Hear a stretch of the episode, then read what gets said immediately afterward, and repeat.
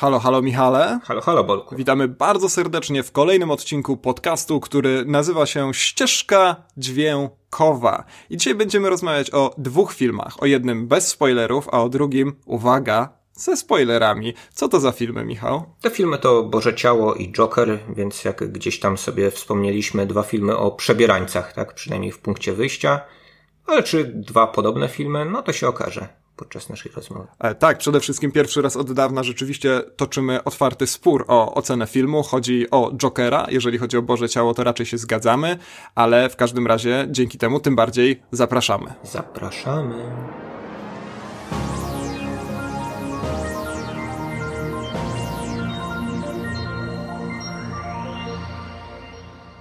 Drodzy słuchacze, zanim przejdziemy do naszych bezlitosnych recenzji i omówień, szybkie przypomnienie, że w najbliższy weekend czyli e, od czwartku właściwie już e, będzie trwał festiwal Kamera Akcja w Łodzi i my tam będziemy robić minimum dwie rzeczy, nie, nie wiadomo co jeszcze się wydarzy. W piątek bierzemy udział w ogromnej jubileuszowej dyskusji pod efektownym tytułem Do utraty tchu, a tak naprawdę powinno się to nazwać Do utraty przytomności, ponieważ o 22, tak, 22 po południu, wieczorem właściwie rozpoczyna się dyskusja o filmach i serialach, która trwać będzie 10 godzin i my pojawiamy się na scenie gdzieś około 4 12.30, o ile dobrze pamiętam, więc serdecznie zapraszamy. No a w niedzielę warsztaty, między innymi z nami od, yy, od godziny 12.30, więc serdecznie zapraszamy do Łodzi. Super festiwal, tani karnet, znakomite filmy, wspaniali goście, bo na szczęście nie będziemy tam e, tylko my. Michał, widzimy się w Łodzi, prawda? Pierwszy raz od dawna się no, zobaczymy. Widzimy się, widzimy się, słyszymy. Mam nadzieję, że ze słuchaczami też się gdzieś spotkamy, nawet poza tymi dwoma eventami, w których będziemy brali udział. Tak jest. Mm, bo nie wiem, jak długo ty tam planujesz być, nawet Od nie czwartku do niedzieli sobie o tym. O, no to znakomicie, no to zupełnie tak jak ja. O, wspaniale. Dobrze. E, to bardzo się cieszę, że będziemy mogli się skonfrontować na żywo, zwłaszcza, że w tym odcinku podcastu, który właśnie teraz nadchodzi, chyba też nie będziemy się zgadzać, przynajmniej co do jednego filmu, ale na razie zaczynamy od filmu, nie wiem co o nim myślisz, jeszcze nie oceniłeś na Filmwebie, bardzo sprytny zabieg, bardzo to cenię. E, film, chodzi oczywiście o film Boże Ciało. Będziemy o nim rozmawiać bez spoilerów. Film, który ja widziałem już w Gdyni w naszym poprzednim odcinku odcinku sprzed dwóch tygodni zdradziłem, że mi się mm, podobał. Podobał mi się ten film. Michał, a tobie się, tobie się podobał ten film? To, to ja też zdradzę, że mi się ten film podobał. Ten film się generalnie podoba. Jakoś do tej pory nie spotkałem ludzi, którym tak, by się prawda. nie podobał zupełnie. Nawet podobał się komisji selekcyjnej, która typuje filmy polskie y, wystawione do walki o Oscary. Co mnie trochę zaskoczyło, prawdę mówiąc, bo spodziewałem się że może taki obywatel Jones na przykład, chociaż, chociaż on jest małopolski też, tak? Jeśli... Tak, a pamiętajmy, że teraz... Nie, nie, nie małopolski, ale małopolski. Tak, a jak teraz nazywa się ta kategoria Oscarowa? Ponieważ ona w tym roku, czy też w przyszłym roku chyba po raz pierwszy debiutuje pod e, nową nazwą, więc e, no to też może zmieniają się jakoś reguły kwalifikacji, ale nieważne, ja bardzo się cieszę, że Boże Tak, to jest ze względu na jakiś chyba film z Luksemburga, y, no to nie chciałbym teraz, pomyślał, że taki teraz zmyślać, ale, ale chodzi o to, że no do tej pory to była kategoria filmu nieanglojęzycznego, a w każdym razie w tym, w tym filmie, który ma stanowić precedens, jednak e, przynajmniej częściowo właśnie angielskie dialogi się pojawiają, w związku z czym to będzie chyba film międzynarodowy. Tak, tak, tak się to tak, rzeczywiście tak, tak będzie nazywać. Wszystkich, którzy są żywo zainteresowani wewnętrznymi przemianami Akademii Oscarowej i innych festiwalowych akademii, odsyłamy do fanpage'a sezon, na, sezon nagród filmowych. Stamtąd e, dowiecie się wszystkiego tego, czego my nie wiemy. E, co ciekawe, ten film zainteresował i spodobał się nie tylko e, naszej pisfowskiej komisji Oscarowej, ale też mówi się już o amerykańskim serialowym remake'u, tak w każdym razie przyznał Leszek Bodzak, czyli oczywiście jeden, znaczy nie oczywiście, nie wiem, czy to jest takie oczywiste, ale jeden z producentów filmu Boże Ciało. Mhm. No i dowiedzieliśmy się, że nie tylko może powstać serial, ale nawet może trwać nawet trzy sezony, co tutaj brzmi jak coś, coś fantastycznego, prawda? Wow. To, to, to, to, to już naprawdę sądzę, że element y, wyższej szkoły marketingu, którą producenci tego filmu uprawiają, no ja też mógłbym powiedzieć, że podcast Ścieżka Dźwiękowa y, doczeka się niedługo remake'u w pięciu innych językach to Albo wersji serialowej. Podcasty się już tego do, doczekały nie raz, więc może. Mi, minimum 10 lat każdy z nich będzie trwał, prawda? Tu, e, z HBO już prawie wszystko mamy dogadane. No a. Tak, zagrają nas Artur Barciś i Cezary Żak. Wszystko. wszystko tak, a trochę trochę, tro, trochę schodząc z tej sfery szydzenia, no ja pamiętam taki kasus y, remake'u amerykańskiego Killera? filmu Killer, tak. tak. To, to, to taki chyba na, na, najmocniejszy, jeśli chodzi o no, dzisiaj byśmy powiedzieli hype, tak, na to, że... Hype że, train, ciu, ciu że Amerykanie robią coś naszego, prawda? Tutaj wielki polski hit kasowy zostanie przerobiony na film amerykański i już tam nawet jest ten reżyser Barry Sonnenfeld, wówczas super gorące nazwisko, no bo zrobił facetów w czerni, prawda? I on już to będzie robił, wiadomo. Może Jim Carrey zagra tego y, Czarka Pazurę, jako że Czarek Pazura czasem grał Jima Carreya, y, czy tam go dubbingował. No ludzie tworzyli jakieś takie teorie dziwne, w zasadzie chyba głównie producenci właśnie tamtego filmu, którzy na tym jakieś tam chcieli zarobić. E, no a prawda jest smutna taka, że Amerykanie, e, no nawet jeśli się zgłaszają po jakieś pomysły, które nie są oryginalnie pomysłami amerykańskimi, no to często zgłaszają się najpierw, żeby wybadać teren, potem dopiero ewentualnie zaczynają się negocjacje, potem ewentualnie kupią e, prawa do przeróbki i potem te, to, te prawa do przeróbki wrzucą do szuflady tak, tak, tak. i może ktoś z tej szuflady kiedyś wyciągnie te prawa i zrobi jakiś film, no ale żeby to nastąpiło, no jest potrzebna jednak fura szczęścia bądź zainteresowania właśnie tamtejszych tamtejszych producentów. No, więc tak, tak, oczywiście. Ja, ja, ja, ja, bym w tym momencie nie, nie odpalał oczekiwania na serial Boże Ciało, tylko porozmawiał sobie o tym filmie kinowym. Nie, ja tylko właściwie zwracam uwagę na to, bo e, bardzo mnie rozbawiła ta podjarka faktem, że to mają być aż trzy sezony, albo właściwie minimum trzy sezony, chyba tak dokładnie to było sformułowane, jakby oczywiście liczba sezonów e, świadczyła znaczy, no, o tak, e, jakości, a nie oglądalności serialu. Nawet, nawet nawet właśnie średnio zaawansowani serialowicze wiedzą, jakimi prawami ten rynek się yy, kieruje, prawda? Tak, że, że mamy przykłady seriali, które stawały się kultowe i były kasowane, prawda, po jednym czy tam dwóch sezonach. Yy, no, różne Firefly i tym podobne Tak, rzeczy. tak. No ja tutaj Ameryka... Mm, ja bym tutaj Amerykanom proponował już raczej wykupienie praw do Solid Gold, e, jak rozmawialiśmy ostatnio. I jest to film, który aż się prosi o to, żeby, no, żeby go wrzucić do mm, puszki z kwasem i zapomnieć o nim tak naprawdę, ale... Nie, no mówiłeś, że tam jest potencjał na właśnie milion historii, tak? Więc można z tego zrobić telenowelę brazylijską. Tak, to jest... E, no... Chyba taki film w stylu Dallas, nie? Który tam... Znaczy serial taki, który będzie się ciągnął i ciągnął. Tak. E, dobra, no to rzeczywiście skończmy już e, to kroczenie wokół tematu e, i przejdźmy do Bożego Ciała. Michał, e, co ci się tak naprawdę w tym filmie podobało? Co, co cię tak wybiło z tego przekonania, że mm, nie ma ciekawych rzeczy w kinie. No, to nie, nie masz takiego przekonania. Nie wiedziałem, jak zacząć to pytanie. Chciałem ubarwić no, jakoś pytanie, tak. co ci się podobało w filmie, okej? Okay? Po prostu, tak, co ci się podobało. Wiesz, Michał. Lubisz, o, zacznę tak, lubisz filmy Jana Komasy? E, tak, lubię filmy Jana Komasy. Łatwiej mi na to pytanie rzeczywiście Uf. odpowiedzieć. Teraz y, y, po tym pierwszym twoim Dlatego pytaniu przypomniałem... Mhm. No. no. przepraszam, że cały czas brnę w jakieś dygresje, ale aż się prosi. Kiedyś reporter TVP spytał trenera Piechniczka, czy mu się film, po, czy mu się mecz podobał, tak?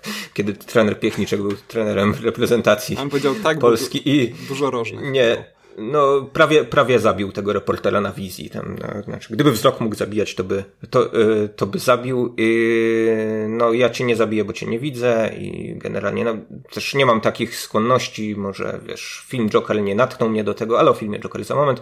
Natomiast yy, lubię filmy Jana Komasy, natomiast trochę mi przeszkadzało efekciarstwo w filmach Jana Komasy do tej pory i film Boże Ciało jest niemal pozbawiony efekciarstwa. Mówię niemal, dlatego że y, mam pewne zastrzeżenia do tego, jak Jan Komasa kończy tak, ten film, tak, ale tak. może nie wiem, czy chcemy zaczynać od końcówki. Nie, Zresztą nie, nie, nie. No, nie, będziemy, nie będziemy tu spoilować, mhm. jakoś tak y, obiecałeś e, słuchaczom. Natomiast wydaje mi się, y, że zakończenie tego filmu właśnie zbyt efekciarskie jest i może na tym, na tym urwę. Chodzi mi konkretnie o ostatnią taką scenę w tym, w tym filmie. I to są takie moje, to jest takie moje główne zastrzeżenie do tego filmu, który poza tym jest moim zdaniem znakomicie napisany, znakomicie zagrany, brak tu jakichś właśnie takich fałszywych nut w dialogach. W zasadzie wszystko mi się w tym filmie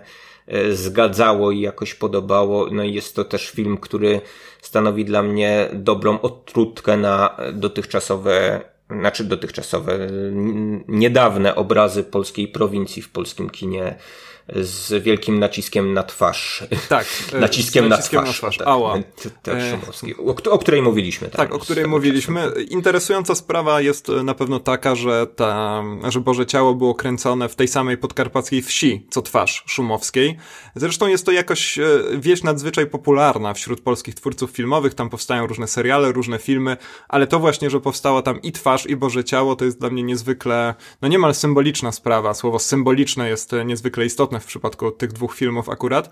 Przypomnijmy krótko może, że Boże Ciało to opowieść o e, chłopaku z Poprawczaka granym przez Bartosza Bielenie, który trafia na właśnie tą podkarpacką wieś, o której tyle się rozwodziłem przed chwilą e, i tam w wyniku trochę wypadku, trochę własnej chęci po prostu zamiast trafić do pracy w tartaku podszywa się pod księdza, no i e, nie potrzeba wiele, żeby przejął rolę księdza w, w miejscowej parafii. Wkrótce okazuje się, że ta społeczność miejscowa jest rozłamana rozłamana, rozłamana, ponieważ niedawno doszło tam do tragedii, no i e, winny tej tragedii, co prawda, nie, nie, nie uczestniczy już w, w rozpamiętywaniu jej, ale pozostałości po tym, co tam się wydarzyło, ciągle te, to spo, tą społeczność rzeczywiście niszczą od środka i ona tak dość ohydnie gnije. No i e, postać Daniela, bo chyba tak nazywa się ten nasz fałszywy ksiądz, postanawia zaleczyć te rany. No i oczywiście mm, naj, naj, najpiękniejsze w tym filmie jest to, że mamy do czynienia z chłopakiem, który ma doświadczenie takie wydawałoby się nie mające nic wspólnego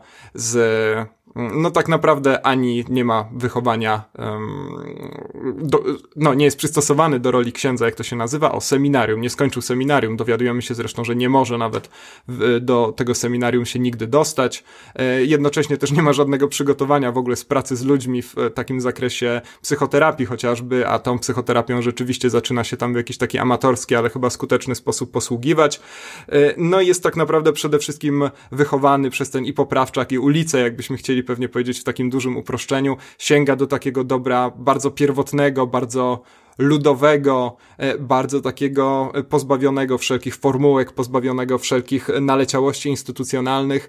No i osiąga coś. Na szczęście Komasa nie, nie udaje, że rzeczywiście to, co robi bohater, to rzeczywiście absolutnie działa i że każdy może na przykład przepisywać ludziom, którzy przeszli głęboką traumę, jakieś e, skomplikowane, męczące psychologicznie i psychicznie też ćwiczenia na przykład, co, co w tym filmie się wydarza. Wydaje mi się, że ten film znajduje taki idealny balans między pokazaniem, że rzeczywiście to dobro w taki sposób można wyciągnąć, a jednocześnie zaznaczaniem, że e, być może cudów wbrew pozorom wcale nie ma, co jest e, bardzo ważne dla filmu, który dzieje się wokół kościoła i nazywa się Boże Ciało.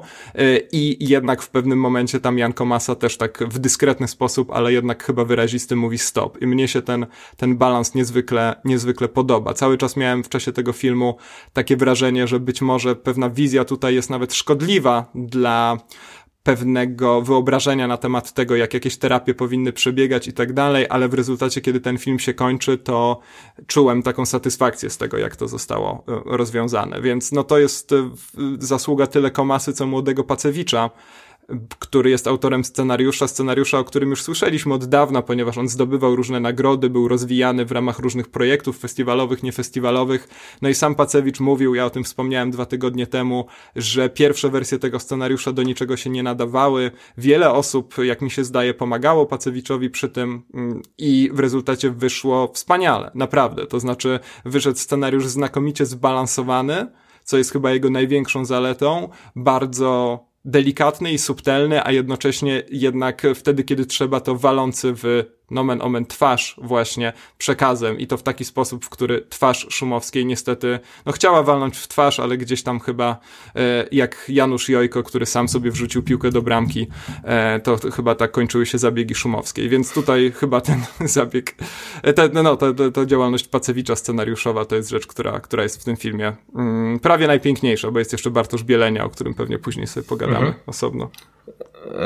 E, Tak, no tytułem uzupełnienia tej twojej wypowiedzi, bo tutaj yy, niewiele mogę, mogę jakby kontrować.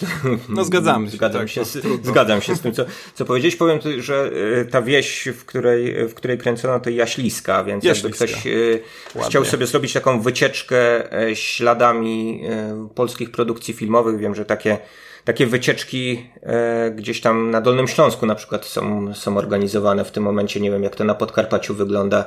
A na Dolnym Śląsku e, mój znajomy Lech Moliński się zajmuje takimi, takimi wyprawami e, w poszukiwaniu miejsc właśnie, w których kręcili nie tylko polscy autorzy, no bo też e, gdzieś tam do, do Gerlitz się wyprawiał w poszukiwaniu miejsc, w których kręcili Tarantino i Anderson chociażby.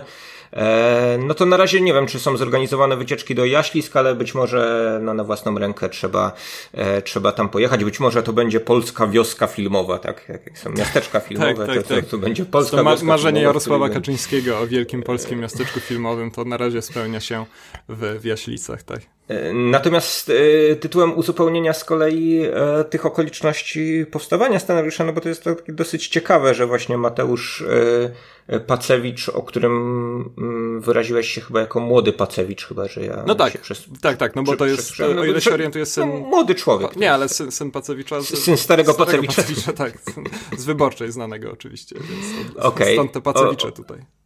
No tak, zaczęło się to od reportażu w dużym formacie Gazety Wyborczej. Ten reportaż jest do przeczytania cały czas, z tym, że no za paywallem Gazety Wyborczej. E, e, reportaż się nazywał Kamil, który księdza udawał i on się pięć lat temu ukazał na na łamach dużego formatu. No, sam Mateusz Pacewicz e, z racji młodego wieku właśnie jakiegoś takiego doświadczenia scenariopisarskiego nie miał. W pewnym momencie zgłosił się do niego Krzysztof Rak, który z kolei no, scenarzystą uznanym jest, bo to scenarzysta między innymi Bogów tak. i Sztuki Kochania.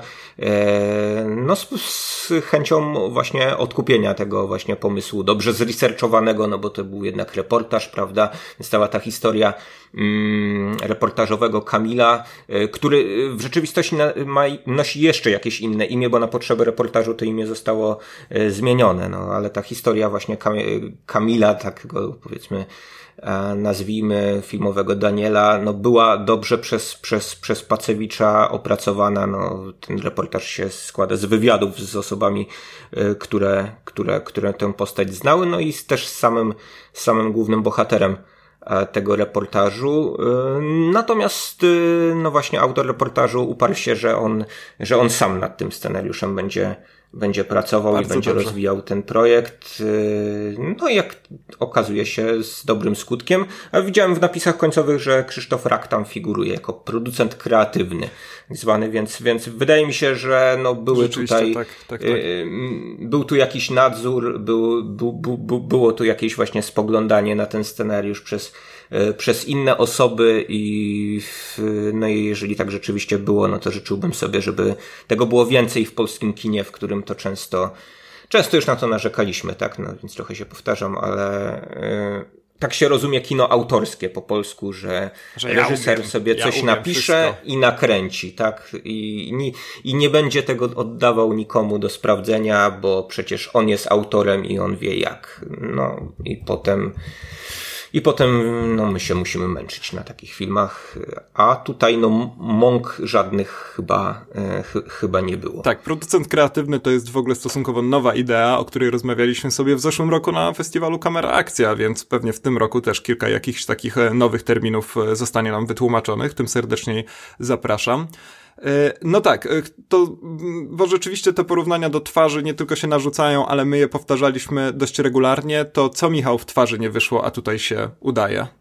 No nie, przede wszystkim no, twarz e, to taki karykaturalny do pewnego stopnia no, obraz, o, o, obraz prowincji, no, ludzi tam mieszkających przede wszystkim, no, to jakieś takie krzywe zwierciadło ustawione dla nie wiem, wydobycia tych właśnie stereotypów, które gdzieś tam rzekomo e, właśnie w tym ludzie prostym, ciemnym w cudzysłowie się tam kłębią cały czas, a tutaj e, no Komasa z Pacewiczem no, próbują to niuansować, no pokazują, że oczywiście te złe, negatywne emocje gdzieś tam w społeczeństwie buzują, czasami są właśnie usprawiedliwione jakimiś tragediami, takimi jak ta filmowa.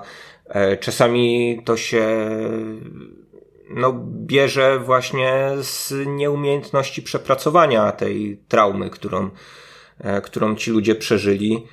No i wtedy potrzebny jest ktoś taki jak właśnie ksiądz Daniel, tak? Chociaż tak naprawdę to nie jest, nie jest ksiądz, więc tutaj mamy. Mm, to nie jest tylko opowieść właśnie o przebierańcu, tak? Udającym księdza. E, Choć ale miejscami no korzysta z takich e, motywów dla celów komicznych i wychodzi to wspaniale, ale tak, no zdecydowanie nie jest. Je, jasne, ale mówię, że nie jest tylko, mm -hmm, tak? No bo tak, po, tak. poniekąd trochę jest. No, natomiast y, wydaje mi się, że takim jakby głębszym tematem samego filmu no jest właśnie terapia przeprowadzona pośród y, społeczeństwa, no, które, które nie potrafi sobie samo poradzić z tymi, z tymi problemami, które przeżywa, no i ucieka w taką właśnie e, nienawiść, pogardę, szukania, szukanie kozłów ofiarnych i tak dalej. E, no i Boże Ciało wydaje się e, sugerować, że, że są jakieś, jakieś inne drogi, no natomiast, e, natomiast no nie zawsze, nie zawsze ta postać, która jest jakimś katalizatorem przemian, e, no jest, no jest postacią, która ma, nie wiem, instytucjonalne prawa, tak? Może tak to określę do, do, do tego, żeby się taką właśnie terapią, terapią zająć. Czasami to jest powołanie, a nie, a nie właśnie święcenia. No, wydaje mi się, że tak, że to też trochę o tym film, że, że, że, że powołanie jest czasami ważniejsze od,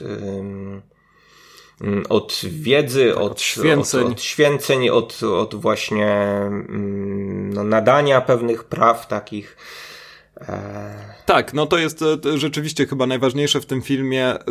To jest, bardzo zresztą podoba mi się w jaki sposób e, i Pacewicz, i Komasa, i cała reszta realizatorów i realizatorek tego filmu podchodzą właśnie do e, kwestii funkcjonowania kościoła w polskim społeczeństwie, bo tu nie mamy w ogóle do czynienia z negacją taką czasem szaloną mhm. i ślepą, jak też się w polskim kinie zdarzała i często rzeczywiście ona jest potrzebna, ale tutaj mamy raczej do czynienia z przekonaniem, że pewne wartości, e, pewna rola, pewna funkcja, e, która tak się złożyła, że zwłaszcza w tych e, małych polskich miejscowościach i wsiach jest spełniona przez miejscową parafię, to wszystko jest niezwykle istotne, tylko że w pewnym momencie, kiedy ta miejscowa parafia, miejscowy ksiądz, czy tak naprawdę jakakolwiek instytucja, bo tu za księdza możemy sobie urząd podatkowy pod, podstawić i wyjdzie mniej więcej tak samo, tylko film będzie nudniejszy, po prostu e, wraz z pewnym znużeniem, znudzeniem, e, pewnymi problemami, nawet czysto biurokratycznymi, które zaczynają to trawić e, i pewnym po prostu odlepieniem się od tej społeczności, jak mamy do czynienia w przypadku księdza, którego Daniel zastępuje, no rzeczywiście te funkcje gdzieś tam znikają. One ciągle są potrzebne, one ciągle gdzieś tam w okolicach tej instytucji mogą i nawet powinny funkcjonować,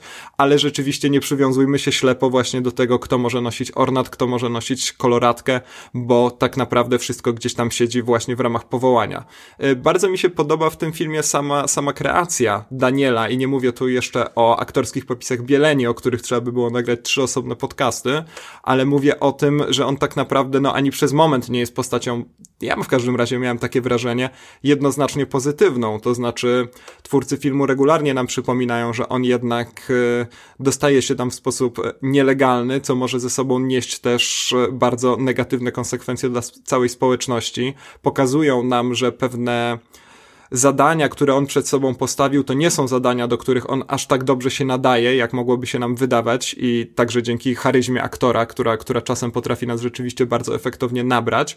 To jest zresztą też postać, która ciągle jest szargana przeróżnymi wątpliwościami, które także wiodą ją gdzieś na manowce, więc wydaje mi się, że kreacja Daniela jeszcze na tym poziomie scenariuszowym jest e, naprawdę, naprawdę znakomita i z taką dziką radością i napięciem e, ogląda się właśnie jego losy i czeka się, w którą stronę on tym razem skręci. To mi się, to mi się bardzo podoba. No tak, no o tej postaci stosunkowo niewiele wiemy, prawda? To też jest yy, moim zdaniem jakby dobry pomysł na kreację tego, tego bohatera. To jest yy, też w przeciwieństwie do reportażu Pacewicza, w którym mamy jakiś taki background, w, w jakim mhm środowisku gdzieś tam wzrastał właśnie Kamil Daniel, e, z kim tam, z, z kim się spotykał i no i właśnie jak, jak dochodził do tego faktu, że żeby, żeby tym, ty, tym księdzem zostać. E, tutaj, tutaj, jeżeli można mówić o jakimś takim zarysie backstory, no to w jednej scenie tylko spowiedzi, tak, kiedy tam się pojawia postać z przeszłości, tak? to, e, to zostaje wykrzyczane, tak wręcz e, kim, kim, kim Daniel jest, przynajmniej no, do tej pory, jak był postrzegany, prawda? E, natomiast co do jakiejś takiej dwuznaczności tej postaci, no to zgoda, bo tak naprawdę też mm, możemy się domyślać, ale nie do końca mamy zdefiniowane a właśnie to, y, dlaczego akurat y, on y, idzie w to tak mocno, tak? To znaczy bycie, bycie księdzem. Znaczy możemy się domyślać ze względu na to, jak on jest na początku traktowany po prostu przez, przez, przez, przez całe otoczenie. Znaczy jest w jakiś sposób stygmatyzowany, naznaczony tym, że no jest tym chłopakiem z poprawczaka, no i to, co jest mu przypisane, no to już yy, gdzieś tam z nim musi, musi zostać, prawda? I nawet jeżeli on będzie będzie próbował stać się, stać się kimś innym, kimś większym, kimś lepszym, no to bariery właśnie jakieś takie instytucjonalne są, e, są zbyt mocne. On na początku samego filmu rozmawia z tym swoim opiekunem duchowym, księdzem Tomaszem, e, na którym się wzoruje zresztą bardzo mocno, no, o tym, że, że, że, że chciałby tym księdzem zostać, no ale tutaj no, nie, ma, nie ma opcji dla chłopaka e, z poprawczaka. Co ciekawe też w tym reportażu Pacewicza, o poprawczaku nie ma mowy. E, tam jest e, mm, bohater nastoletni, który no rzeczywiście jakoś tam popada w złe środowisko, się pojawiają alkohol, narkotyki i tak dalej, natomiast no jakby nie ma tych takich przeszkód wprost, tam nikt mu nie mówi, że on nie może zostać księdzem, on po prostu jakoś już gdzieś tam jak jeśli dobrze pamiętam, jak miał 13 lat, próbował dla samego siebie tak odgrywać księdza i, i to nie jest też kwestia jednej parafii w tym reportażu, tylko mm, jakby kilku mhm. epizodów. Y, on na, na, na dłużej zakotwiczył w Dobrzycach, natomiast no, gdzieś, tam, gdzieś tam krążył po Polsce i za tego księdza się podawał w różnych miejscach. Więc można powiedzieć, że, że, że, że możemy tu mieć skrzyżowanie, no jednak. Yy, być może nawet z jakimiś zaburzeniami psychicznymi, być może z jakąś właśnie taką megalomanią albo właśnie potrzebą odgrywania jakiejś e, jakiejś innej, in, innej postaci. E, natomiast no, Komasa z Pacewiczem w filmie e, poszli, wydaje mi się, trochę, trochę w inną stronę. Postać Daniela jest ważna, ale tak jak powiedziałem, no, wydaje mi się, że w toku rozwoju całego filmu nawet ważniejsza jest ta E, ta społeczność. Jest to jakiś, e, jakiś taki obraz jednak e, no, Polski tak naprawdę, tak, współczesnej.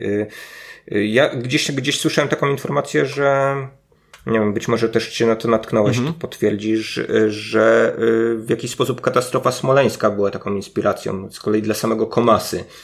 I ta tragedia, która się dzieje w filmie, to jest jakoś odbicie Hmm, nie, tego, czy, tego czy, jak społeczeństwo zostało podzielone też po Smoleńsku. To znaczy, czytałem wywiad e, z Komasą, nie pamiętam kto go przeprowadził, w sobotnim magazynie e, Gazety Wyborczej, czyli, czyli w Gazecie Świątecznej, mhm. tak, i tam rzeczywiście Komasa mówi o tym, że on e, kiedy zaczynał, no pamiętamy, że zaczynał od sali samobójców, bardzo chciał przede wszystkim opowiadać o problemach wybitnie współczesnych, takich, które rzeczywiście dzieją się za, na, za, za naszym oknem tu i teraz, a częściej za szybą komputera, bardziej niż za tą szybą, którą mamy w ścianie domu, ale w pewnym momencie rzeczywiście stwierdził, że społeczeństwu dzieje się coś więcej. To znaczy, rzeczywiście mamy tam do czynienia z jakąś wyrwą, która pogrzebana jest bardzo głęboko, ale cały czas promieniuje na zewnątrz i tym się zajmie. I Boże Ciało rzeczywiście chyba dotyczy przede wszystkim tego, aczkolwiek pamiętajmy, że sala samobójców hater e, powstaje, a chyba już, już jest na tak, bardzo przy, zaawansowana. Przy udziale Pacewicza swoją tak, drogą. Tak, tak. I to jest super, bo to jest, ten film też bardzo pokazuje, jak Komasa potrafi świetnie reżyserować, jeżeli ma bardzo dobrego scenarzysta, czy też bardzo dobry scenariusz obok mhm. siebie. Więc ja po hejterze spodziewam się dużego skoku w stosunku do sali samobójców brak podtytułu. Naprawdę, mam nadzieję, że to zdecydowanie coś ciekawszego będzie, choć sala samobójców ma bardzo dużo zalet.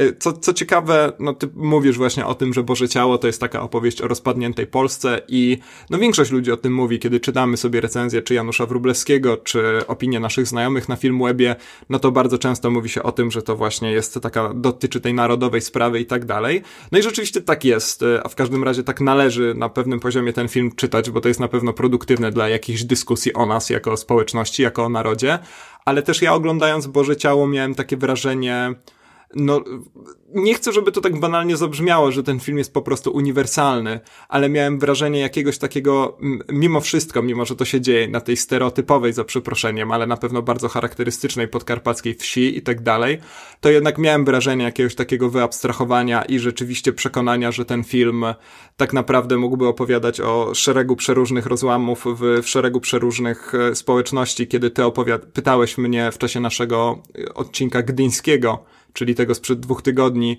czy ten film rzeczywiście będzie zrozumiały za granicą, więc powinien przez to kandydować do Oscara, no to ja ochoczo odpowiedziałem, że tak i teraz będę to powtarzał, ponieważ on rzeczywiście gdzieś tam na jakimś poziomie no mimo, że jest, e, jak to mówił kiedyś e, pewien polski piłkarz, taki bardzo polski, to jednocześnie odskakuje e, bardzo daleko w bok i rzeczywiście myślę, że nawet kiedy amerykańska publiczność będzie go oglądać, to no i znowu, jakkolwiek banalnie to zabrzmi, to odnajdą tam siebie, więc to mi się, to mi się bardzo podoba. Dlatego, że ten film nie jest tak ostentacyjny jak twarz, prawda? Gdzie mamy ten ogromny pomnik Chrystusa i tak dalej. Po prostu Szumowska nazwaliła po twarzach tymi wszelakimi symbolami, a tutaj z wyjątkiem nie, ostatnich tak, 15 no. minut filmu tego tak naprawdę nie ma. No to wszystko jest takie bardzo skondensowane. Takie, ta historia jest niezwykle kameralna i chyba przez to, że ona jest taka malutka, to po prostu zmieści się wszędzie. O, tak bym ujął, ująłbym to w ten sposób. Wy, tak, wydaje mi się, że no, sukcesem jest właśnie nie tylko unikanie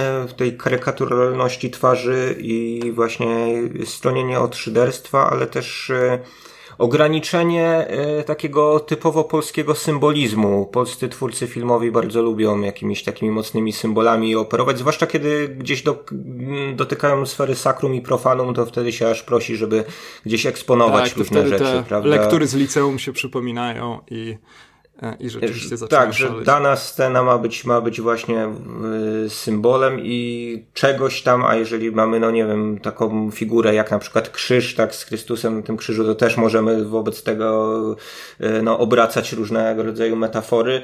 E, tutaj... Zdarza się to? No, przy, przy, przy, zdarza się, no i niestety właśnie czuję, że, że, że Komasa potrzebował jakiejś takiej niepotrzebnie, wydaje mi się, mocniejszej puenty niż to, co mamy przed ostatnią sceną jeszcze. No, nie mogę powiedzieć jakby więcej, wydaje mi się, że, e, że gdzieś, gdzieś, e, o, mo, mo, może tak, to nie będzie spoiler, że jeżeli ten film by się kończył w kościele, a nie w innym miejscu, to, e, i innymi postaciami niż główny bohater, to, to dla mnie byłoby, mm, byłoby subtelniej i właśnie lepiej, jeśli chodzi o tonację E, tonację całego filmu, ale chciałem jeszcze raz podkreślić właśnie to, że unikanie tak mm, właśnie tego e, takiego wykaślawianego obrazu prowincji, tego, e, tej jednowymiarowości. Wydaje mi się, że to jest taki film, który próbuje zrozumieć tych ludzi właśnie gdzieś tam mieszkających, tak jak próbuje zrozumieć ich główny, główny bohater Daniel. I też nie jest to film moim zdaniem E, który byłby jakoś tam e, filmem wymierzonym w samą instytucję e, kapłana, czy samą, na pewno nie, nie jest to film antyreligijny, tak, skierowany przeciwko, przeciwko chrześcijaństwu.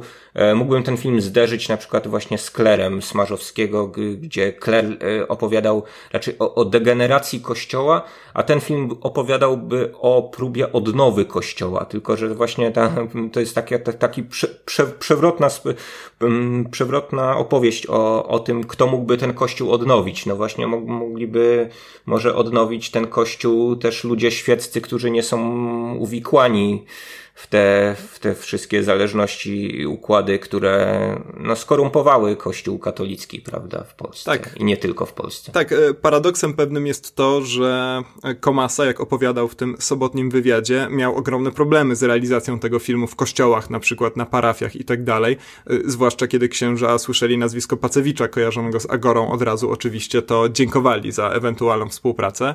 To jest e, niezwykle ciekawe. Tak, wydaje mi się też, że ten film zabiera głos, aczkolwiek wcześniej o tym nie myślałem. Dopiero w czasie nagrywania tego podcastu w tym momencie mi to przyszło do głowy, że on zawiera, zabiera głos w tej takiej bardzo gorącej teraz debacie. To znaczy mamy pewną stronę, która jest przekonana po prostu, że chrześcijańskie wartości to jest coś, na czym rzeczywiście stoi Europa i należy je wpisać do konstytucji, a mamy też tę drugą opinię, która mnie jest trochę bliższa, że y, wartości, które można owszem y, wpisać do tego samego zbioru co chrześcijańskie, niekoniecznie mają te, to samo źródło i nie musimy w ten sposób się ograniczać. I ja mam wrażenie, że Boże Ciało właśnie o tym opowiada. To znaczy ono uwzniośla te wartości w sytuacji idealnej reprezentowane przez Kościół. Ono podkreśla, że one rzeczywiście są niezwykle istotne dla funkcjonowania społeczności, a jednocześnie pokazuje, że być może Kościół nie musi być ich jedynym źródłem, jednocześnie nie krzywdząc tego Kościoła. Więc jest to taki głos w debacie idealny, to znaczy to jest y, taki występ znakomitego retora w jakiejś debacie telewizyjnej, który rzeczywiście kilkoma sprytnymi gestami jest w stanie zjednać sobie wszystkich, a jednocześnie mocno wyrazić swoją opinię, więc no tak, no być może dlatego Boże Ciało tak bardzo mi się podobało, ale wcześniej nie zdawałem sobie z tego sprawy. Tak, no, nie, no. nie jest to kino me metafizyczne, nie jest to kino może, które gdzieś tam drąży sam, sam, sam temat y, wiary, ale no, posługuje się y, pewnymi wartościami, które są wartościami uniwersalnymi i E, no i pokazuje, że właśnie jakby te drogi, e, drogi do odkupienia win są, e, są też różne. Skojarzył mi się w tym momencie taki trochę inny film, a trochę podobny, mm-hmm. o, o takiej małej społeczności właśnie rozdartej tragedią. Film Słodkie Jutro Atoma Jana, mm-hmm. nie wiem czy kojarzysz. Tak, Sweet Hereafter. Z, mm-hmm. Tak, Pierwszy film Egojana, mm Mm, no, pierwszy taki chyba głośny tak naprawdę jego film, tak mi się wydaje, e, w którym Ian Holm grał takiego prawnika przybywającego do małego miasteczka właśnie, w, w, którym, w którym wydarzyła się tragedia. E, no i, e, i, i tam były próby, też próby przepracowania tej tragedii, no, które no, zmierzały w trochę, w, tro, w trochę innym kierunku, ale, ale jakby no, po, po, podobne, podobne tematy do, do, do, do przemyślenia, wydaje mi się, Egojan i, i Komasa z Pacewiczem tutaj sugerują. Więc no, cieszę się, że taki film powstał. No i na końcu jeszcze tylko może Bartosz Bielenia, pochwalmy go po raz kolejny, bo on robi tam rzeczy zupełnie niesamowite. To jest oczywiście człowiek, który powinien dostać Złote Lwy w Gdyni. Otrzymał je za, Złote Lwy za rolę aktorską. Oczywiście nie mówiąc o tym, że film powinien po prostu otrzymać Złote Lwy, ale na to psioczyłem już dwa tygodnie temu. No Bielenia jest niesamowicie, e, niesamowity w tym filmie, głównie dzięki temu, że w taki przekonujący sposób jest e, rozporta, rozpostarty pomiędzy wieloma tonacjami, naprawdę przeskakuje z tonacji w tonację, e, w każdym takim drobniutkim geście jest absolutnie przekonujący i, i przy okazji też fizycznie znakomicie się w tą rolę wpisuje, naprawdę, taki... Mhm. Tak, no i plus, plus jego te niesamowite niebieskie oczy, prawda, które mogą być zarazem właśnie takimi niebieskimi oczami chrystusowymi, jak ze świętych obrazków, ale równie dobrze mogą być demonicznymi oczami właśnie przez tą swoją taką niesamowitość. No więc warunki ten człowiek ma, żeby grać różne skrajne postacie. Tak, tak, no jakbyś miał diabełka, który pokazuje cię z jednej strony głowy i aniołka, który pokazuje się z drugiej strony głowy, to jest wielka szansa, że o, i diabełka i aniołka gra Bartosz Bielenia. Naprawdę, bo no, super, naprawdę, to nie ma co już chyba więcej. Diabła pod pseudonimem Czarnenia mógłby grać na przykład, tak, żeby... A, rzeczywiście. Sy symetrycznie. A, aż tak sucho, że, że zapiję za moment. E, chciałem tylko wspomnieć o e, Aleksandrze Koniecznej tylko, bo tak się mówi o tym Bieleni mhm. właśnie, że no, niesie film i jest, i, jest świetny, no ale to jest... E, to jest kolejna znakomita rola Aleksandry Koniecznej. Która gra, przypomnijmy, e, kobietę e, szefującą parafii, tak to powiedzieć ładnie. To się tak, chyba jakaś wydawało... gospodynia parafii, tak? Nie wiem, nie znam tej nomenklatury parafialnej.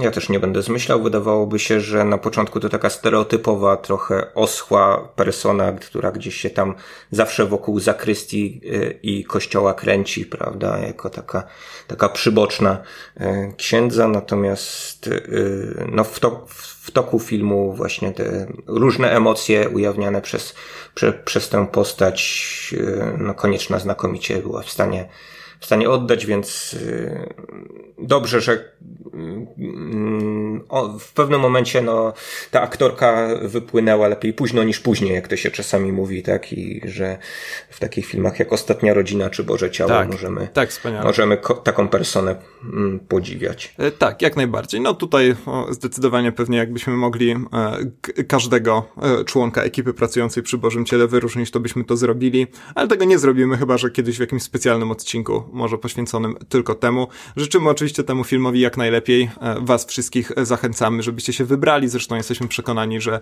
większość z was już ten film widziała, także możecie się podzielić z nami wrażeniami co do końcówki na przykład. Ja wspomniałem, aha, ja w poprzednich odcinkach, w poprzednim odcinku wspomniałem dwie rzeczy. To znaczy po pierwsze, że ten film jest taki amerykański i trochę się zaplątałem w tym, czy mam, czy mam na myśli coś pozytywnego, czy negatywnego. Oczywiście stwierdzenie, że film jest amerykański w większości przypadków powinno być raczej pozytywne, bo to przecież znakomite kino. A chodziło mi o to, że mamy tam do czynienia z wieloma właśnie takimi rozwiązaniami, e, które wydaje się, że siedzą na takim bardzo prostym rdzeniu, a jednocześnie znakomicie są wygrane. E, I tu oczywiście chodzi o te wszystkie komiczne elementy związane z tym, że mamy chłopaka z poprawczaka grającego księdza. E, więc mamy księdza, który i przeklnie, i wryjda, i w, co on tam jeszcze nie wierzy?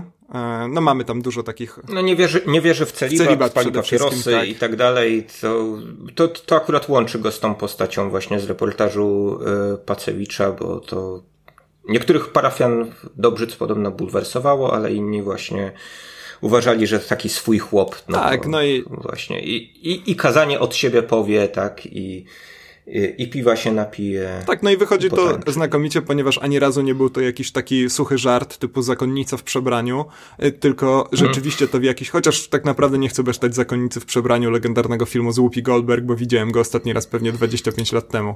E, być może, być no, może jest to być może kino. Może jak Amerykanie kupią ten scenariusz, to będą chcieli zrobić taki crossover, prawda? Więc Whoopi Goldberg z jednej strony. Kolejne superbohaterskie uniwersum, czyli fałszywi duchowni. Tak, jestem, jestem, jestem jak najbardziej, jak najbardziej za tym. Potencjał jest. Mhm, tu kibicujemy. E, no w każdym razie, tak jak wspomniałem, nie są to ani ra razu takie tempe żarty, które popadają gdzieś tam w ekstremalne rejony suszy, ale faktycznie za każdym razem i budują tę postać i jakoś e, właśnie w subtelny sposób ją uzupełniają i tak dalej, więc e, no super, naprawdę, to znaczy to jest film i do śmiechu i do refleksji, prawda? No czego więcej oczekiwać od kina? Mm. Do tańca i do różańca. Do tańca i do różańca, tak jest, więc jest to rzecz pod tym kątem i pod wieloma innymi kątami zupełnie znakomita. Dobra, to już chyba kończymy o tym Bożym Ciele. Czy jeszcze coś powiemy? Tak, ja tylko tak chciałem Kamilowi Danielowi, znaczy Kamilowi tak naprawdę, który się inaczej jeszcze nazywa, życzyć wszystkiego dobrego. Nie wiem, gdzie on się teraz podziewa. W e, reportażu Pacewicza e, zajmował się e, disco polo, więc no, można powiedzieć, że nie było happy endu. Tak. No za udawanie księdza się... Znaczy, próbował, próbował się zająć.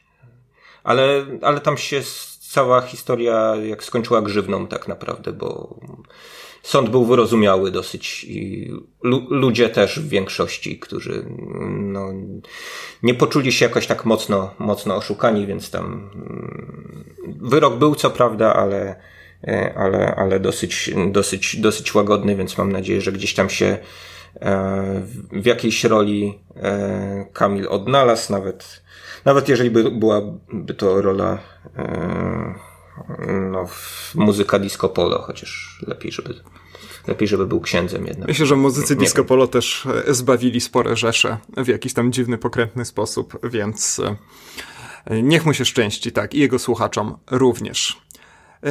Dobra, Michał. Y, drugi film, o którym sobie dzisiaj porozmawiamy, to film, y, który na pewno już wszyscy zainteresowani widzieli. Pewnie też usłyszeli wiele opinii na ten temat, więc mamy nadzieję, że dołożymy coś od siebie.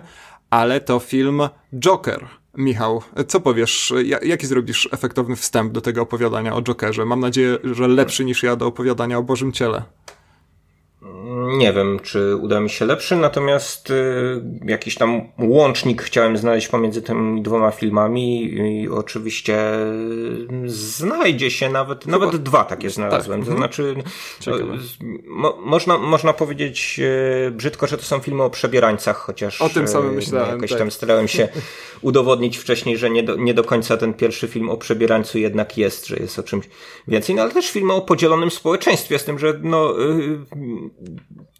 ten podział społeczeństwa e, zamanifestował się w Jokerze, wydaje mi się, jeszcze bardziej dotkliwie i szeroko, bo tam podzielone społeczeństwo mamy wewnątrz obrazu, ale też e, podzieliło się bardzo społeczeństwo po premierze Jokera, prawda, jeśli chodzi o jego odbiór i to tak, tak diametralnie. No, ja widzę pośród moich znajomych jakieś zupełnie skrajne oceny, no ale też te skrajne oceny się mm, pojawiały wśród krytyków.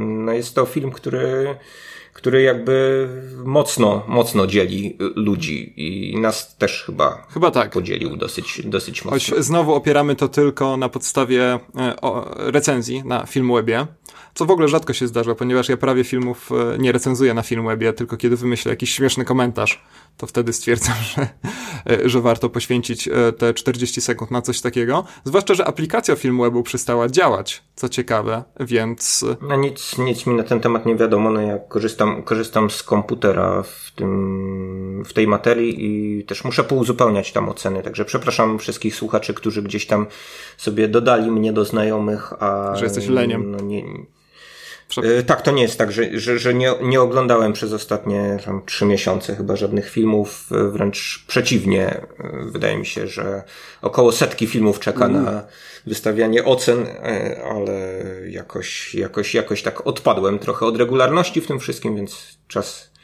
czas się zmobilizować i do tego wrócić. Jokera oceniłem. Um, oceniłem na 8, od razu powiem, jeżeli ktoś nie ma konta na Filmwebie, ty oceniłeś na 3, no więc przepaść jest, prawda? No, czym ta przepaść jest spowodowana, porozmawiajmy sobie od razu, bo... E, Nie ma co trzymać nas przede wszystkim nawzajem w napięciu. Ja jestem zawsze e, chętny do posłuchania twoich, twoich może, opinii. Może, może atakuj i ja będę, będę bronił, Nie. no bo to łatwiej tak zawsze być chyba jednak obrońcą na pewne zarzuty wobec, wobec filmu. Zał, założyłem, że skoro no, wystawiłeś ocenę 3 na 10, czyli film słaby, no to zarzutów tych musisz mieć wiele, no tak, więc, tak, tak. więc być może się z niektórymi znaczy, zgodzę. Ja głównie, może... głównie jeden zarzut, to znaczy taki, że ten film jest filmem tchórzliwym przede wszystkim. To znaczy, był taki etap, kiedy zastanawiałem się, jakim cudem Todd Phillips, który rzeczywiście do tej pory wsławił się tym, czym się wsławił i nie należy go tylko i wyłącznie na tej podstawie oceniać, ponieważ każdy może mieć ukryte pokłady geniuszu i po prostu nie być w stanie go zrealizować. Jakim cudem nakręcił film, który otrzymał nagrodę na najstarszym festiwalu, główną nagrodę na najstarszym festiwalu filmowym na świecie nawet jeżeli te początki Wenecji są dość e, niechlubne. E, no i okazało się, że rzeczywiście to się nie wydarzyło, absolutnie. E, zadam Ci najpierw takie pytanie, Michał, bo myślę, że taki system atak-obrona nie zawsze może się ziścić. To znaczy, czy ten film jest, jak mówi wielu krytyków, recenzentów i jak ten film był reklamowany i zapowiadany, rzeczywiście radykalną definicją kina superbohaterskiego i to redefinicją, jakiej potrzebowaliśmy? Mm, nie sądzę, że potrzebujemy jakiejkolwiek redefinicji kina superbohaterskiego. Ja się bardzo cieszę z e, tego, że twórcy próbują jakiejś różnorodności w czymś, co e, no, już trochę spowszedniało, a wręcz e, może, wręcz, może nawet męczyć, tak wprost powiem. No, jeżeli mamy, mamy kilka filmów i kilka seriali co roku, ze stacji Marvela i stacji DC, które mm, no jednak, jednak dotyczą właśnie e, ludzi zbawiających świat, latających w spandeksie. To, no, sorry za stereotyp, ale no, od tego wychodzimy, prawda? I próbujemy z tego, z, z tego robić coś więcej. No to ja się ja się cieszę, że ktoś próbuje właśnie jakiegoś innego ujęcia, ale to, ale nie, też nie chciałbym na przykład, żeby, nie wiem, to była droga dla kina superbohaterskiego, E, no, ja, nie, ja, nie, ja nie chcę filmów robionych na jedno kopyto, czy to będzie, e, nie wiem, kino nolanowskie, jak to niektórzy określają, czyli takie poważne kino superbohaterskie, czy to będzie wesoła zabawa Marvel Cinematic Universe. E, niech to sobie egzystuje i jedno i drugie. No, ja przy, przy, przyjmę wszystko pod warunkiem, że to będą zróżnicowane dania i, I dobre filmy. Dobrze, dobrze dogotowane. Przy tak. okazji. Tak, no ja mam podstawowy problem z myśleniem o tym e, filmie jako redefinicji kina superbohaterskiego, czy tego, co się teraz nazywa kinem komiksowym. Ten film zupełnie na takie miano według mnie, za, nie, według mnie nie zasługuje, w przeciwieństwie do Logana na przykład, który jednak funkcjonował w tym komiksowym uniwersum, korzystając z postaci o konkretnym statusie zbudowanym w samych filmach i rzeczywiście w jakiś interesujący sposób e, te schematy, więc wydaje mi się, że jest to zabieg zupełnie chybiony. Nawet jeżeli rozpatrywać no. ten film jako jakieś origin story traktowany trochę arebur, choć origin story na odwrót to brzmi jakby ktoś był bohaterem, a później przestawał, ale raczej w tym sensie, że zamiast y, konstruowania się bohatera, to mamy do czynienia z konstruowaniem się super złoczyńcy, co w tym filmie też oczywiście y, prawdą w żaden, w żaden sposób nie jest, y, więc mam... No, moim zdaniem jest. Tak? No, uważasz, o tym porozmawiać. Uważasz, tak, że Arthur Fleck pod koniec tego filmu jest super super złoczyńcą? Uważasz, że jest, jest to jak... Jokerem, który no byłby w stanie nie, być no, arcywrogiem Batmana? Nie, no nie jest jeszcze takim Jokerem, jakiego gdzieś tam znasz z komiksów czy z innych opowieści, ale niewątpliwie jest złolem, jest przywódcą, prawda? E, w tym momencie jakiegoś ruchu, więc jest to jakaś droga, prawda? Jest to jakaś droga do tego właśnie arcyłotra. Ciekawe, że uważasz, że jest przywódcą się, ruchów. Ani jednej scenie nie widać, że był przywódcą tego ruchu. Jest symbolem być może, ale absolutnie nie przywódcą. Zresztą wydaje się, że też nie nadaje się do tego, żeby być przywódcą. No może się nie nadaje, może się zacznie nadawać zaraz, bo już w tym momencie nie ma nic do stracenia, jak sam mówi gdzieś tam, e, gdzieś tam w telewizji, w tym, w tym, w tym, w tym właśnie wywiadzie, w którym już jest Jokerem. No, dla mnie jest to film o przeistaczaniu się Artura Flecka w Jokera i jakby yy, gdzieś, nie wiem, wydaje mi się, że um, fundament takiego, takiej różnicy w postrzeganiu tego Jokera pomiędzy ludźmi, którzy, mm, którzy właśnie e, tego filmu nie lubią i tymi, którzy, e, którzy go lubią, jest, jest gdzieś, gdzieś tu, że ja nie wiem, nie potrzebuję tego Jokera, który jest tutaj w, wtłoczyć w jakiekolwiek uniwersum. Zresztą ten film został pomyślany jako coś zupełnie autonomicznego, prawda? Zresztą, co to jest uniwersum DC, tak to, że tak, możemy tak, się no, pośmiać czegoś, przy, czegoś przy innej okazji. Też, też nie ma. Natomiast e, wzięta została taka postać, która jest postacią chyba najbardziej enigmatyczną pośród tych właśnie, które gdzieś tam są rozpoznawalne przynajmniej. Była do momentu, DC. kiedy nakręcono ten film. Można ją wypełnić różnymi znaczeniami, wydaje mi się. Można fantazjować na e, różne sposoby o, te, o, o, tej postaci. Można ją zrobić w taki sposób, e, nie wiem, ekstatyczno-wesołkowaty, jak zrobił to Tim Burton i Jack Nicholson w Batmanie z 89 roku. A można pójść właśnie w takiego mm, człowieka enigma, nie chcę powiedzieć człowieka zagadkę, bo to inna postać tak w DC, ale yy, z którym, z którym właśnie Batman ma problemy, bo nie jest w stanie go zdefiniować i to jest problem dla dobrej postaci, dla bohatera, że nie może o tej o tym, o tej postaci, która mu zagraża, nic, nic powiedzieć. I taki był dla mnie Joker Hita Ledgera. I tutaj najbardziej znamienna scena przesłuchania, prawda, w której e, Joker Ledgera wymyśla sobie mm, jakby różne źródła tego, kim jest i też jakby źródła e, wręcz tego, skąd jego ten uśmiech od ucha do ucha pochodzi, e, wobec czego no jest to jakaś taka matryca do, do wypełnienia czymś. No i tutaj on, Todd Phillips, yy, wypełnia sugeruje, że no okej, okay, no, że mamy o takiego, takiego Jokera, który jest postacią e, zaburzoną, jest postacią ofiary, która się przeistacza e, w arcyłotra.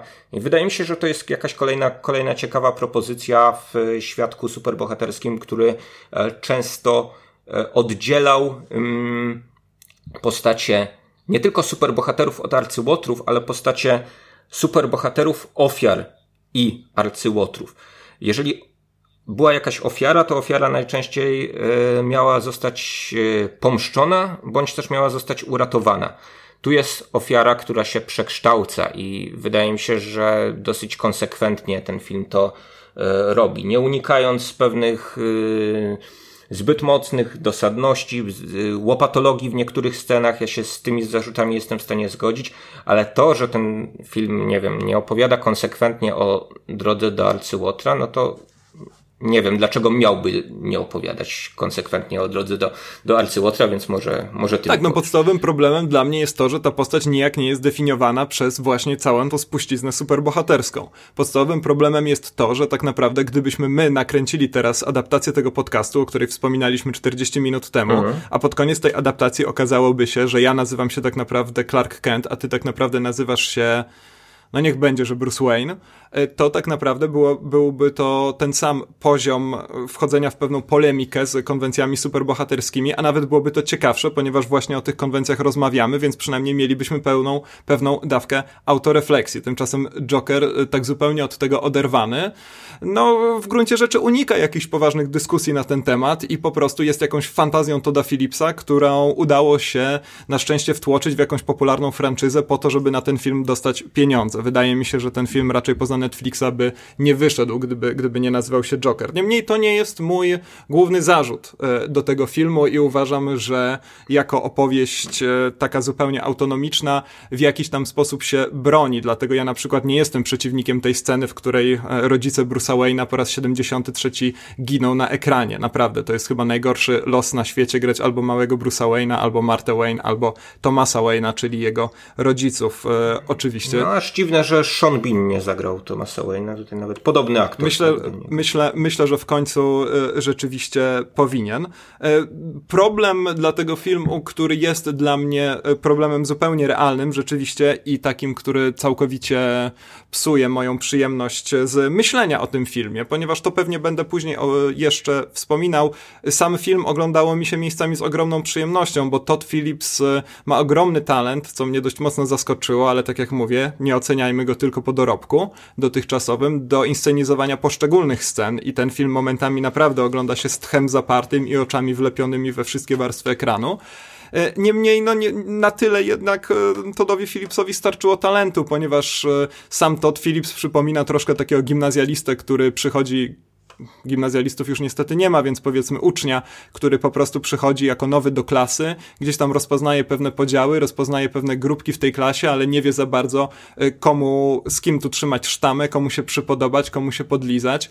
W rezultacie w żadną stronę nie idzie, nie idzie konsekwentnie. Y, film dlatego jest tchórzliwy, że po prostu udaje miejscami, że skłania się ku pewnej stronie, y, by później w taki, no chciałem powiedzieć delikatny, ale nie, wręcz przeciwnie, ostentacyjny sposób opowiedzieć opowiedzieć się po drugiej stronie i w rezultacie mamy e, taką e, fantazję na temat tego, jak wygląda e, przemoc, jak wyglądają zamieszki, jak wyglądają napięcia międzyludzkie, ale tylko i wyłącznie na tym plastycznym poziomie, bo to zawsze oczywiście pięknie wygląda przed kamerą. W praktyce ten film, mimo że chce, nie mówi nam nic o systemie, o zdrowiu psychicznym, o podziałach, I to jest chyba mój największy zarzut do Jokera, że jest po prostu ja pusty. Zaraz się, do tego, zaraz się do tego odniosę, ale może sprecyzujesz, jakim stronom się podlizuje ten film, bo ja tego nie rozumiem. Tak, podstawowym problemem jest oczywiście ten podział, unazwijmy go terminem, który może już się zużył, ale absolutnie nie jest przeterminowany, czyli mamy te 99% i mamy ten 1%.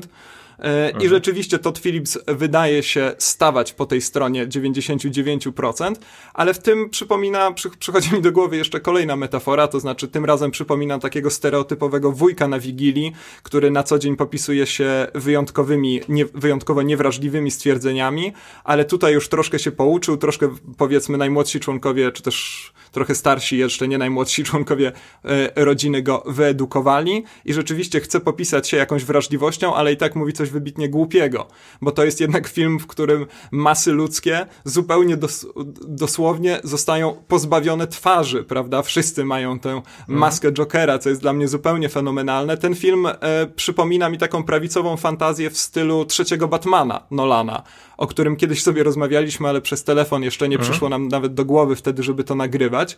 E, swoją drogą ten zwrot Nolana z, ze wspaniałego Mrocznego Rycerza, pochwały demokracji do e, tego prawicuchowatego mm, powstania, nie, Mroczny Rycerz powstaje, tak to się nazywało, to jest jeden ze zwrotów we współczesnym kinie, który najbardziej mnie fascynuje.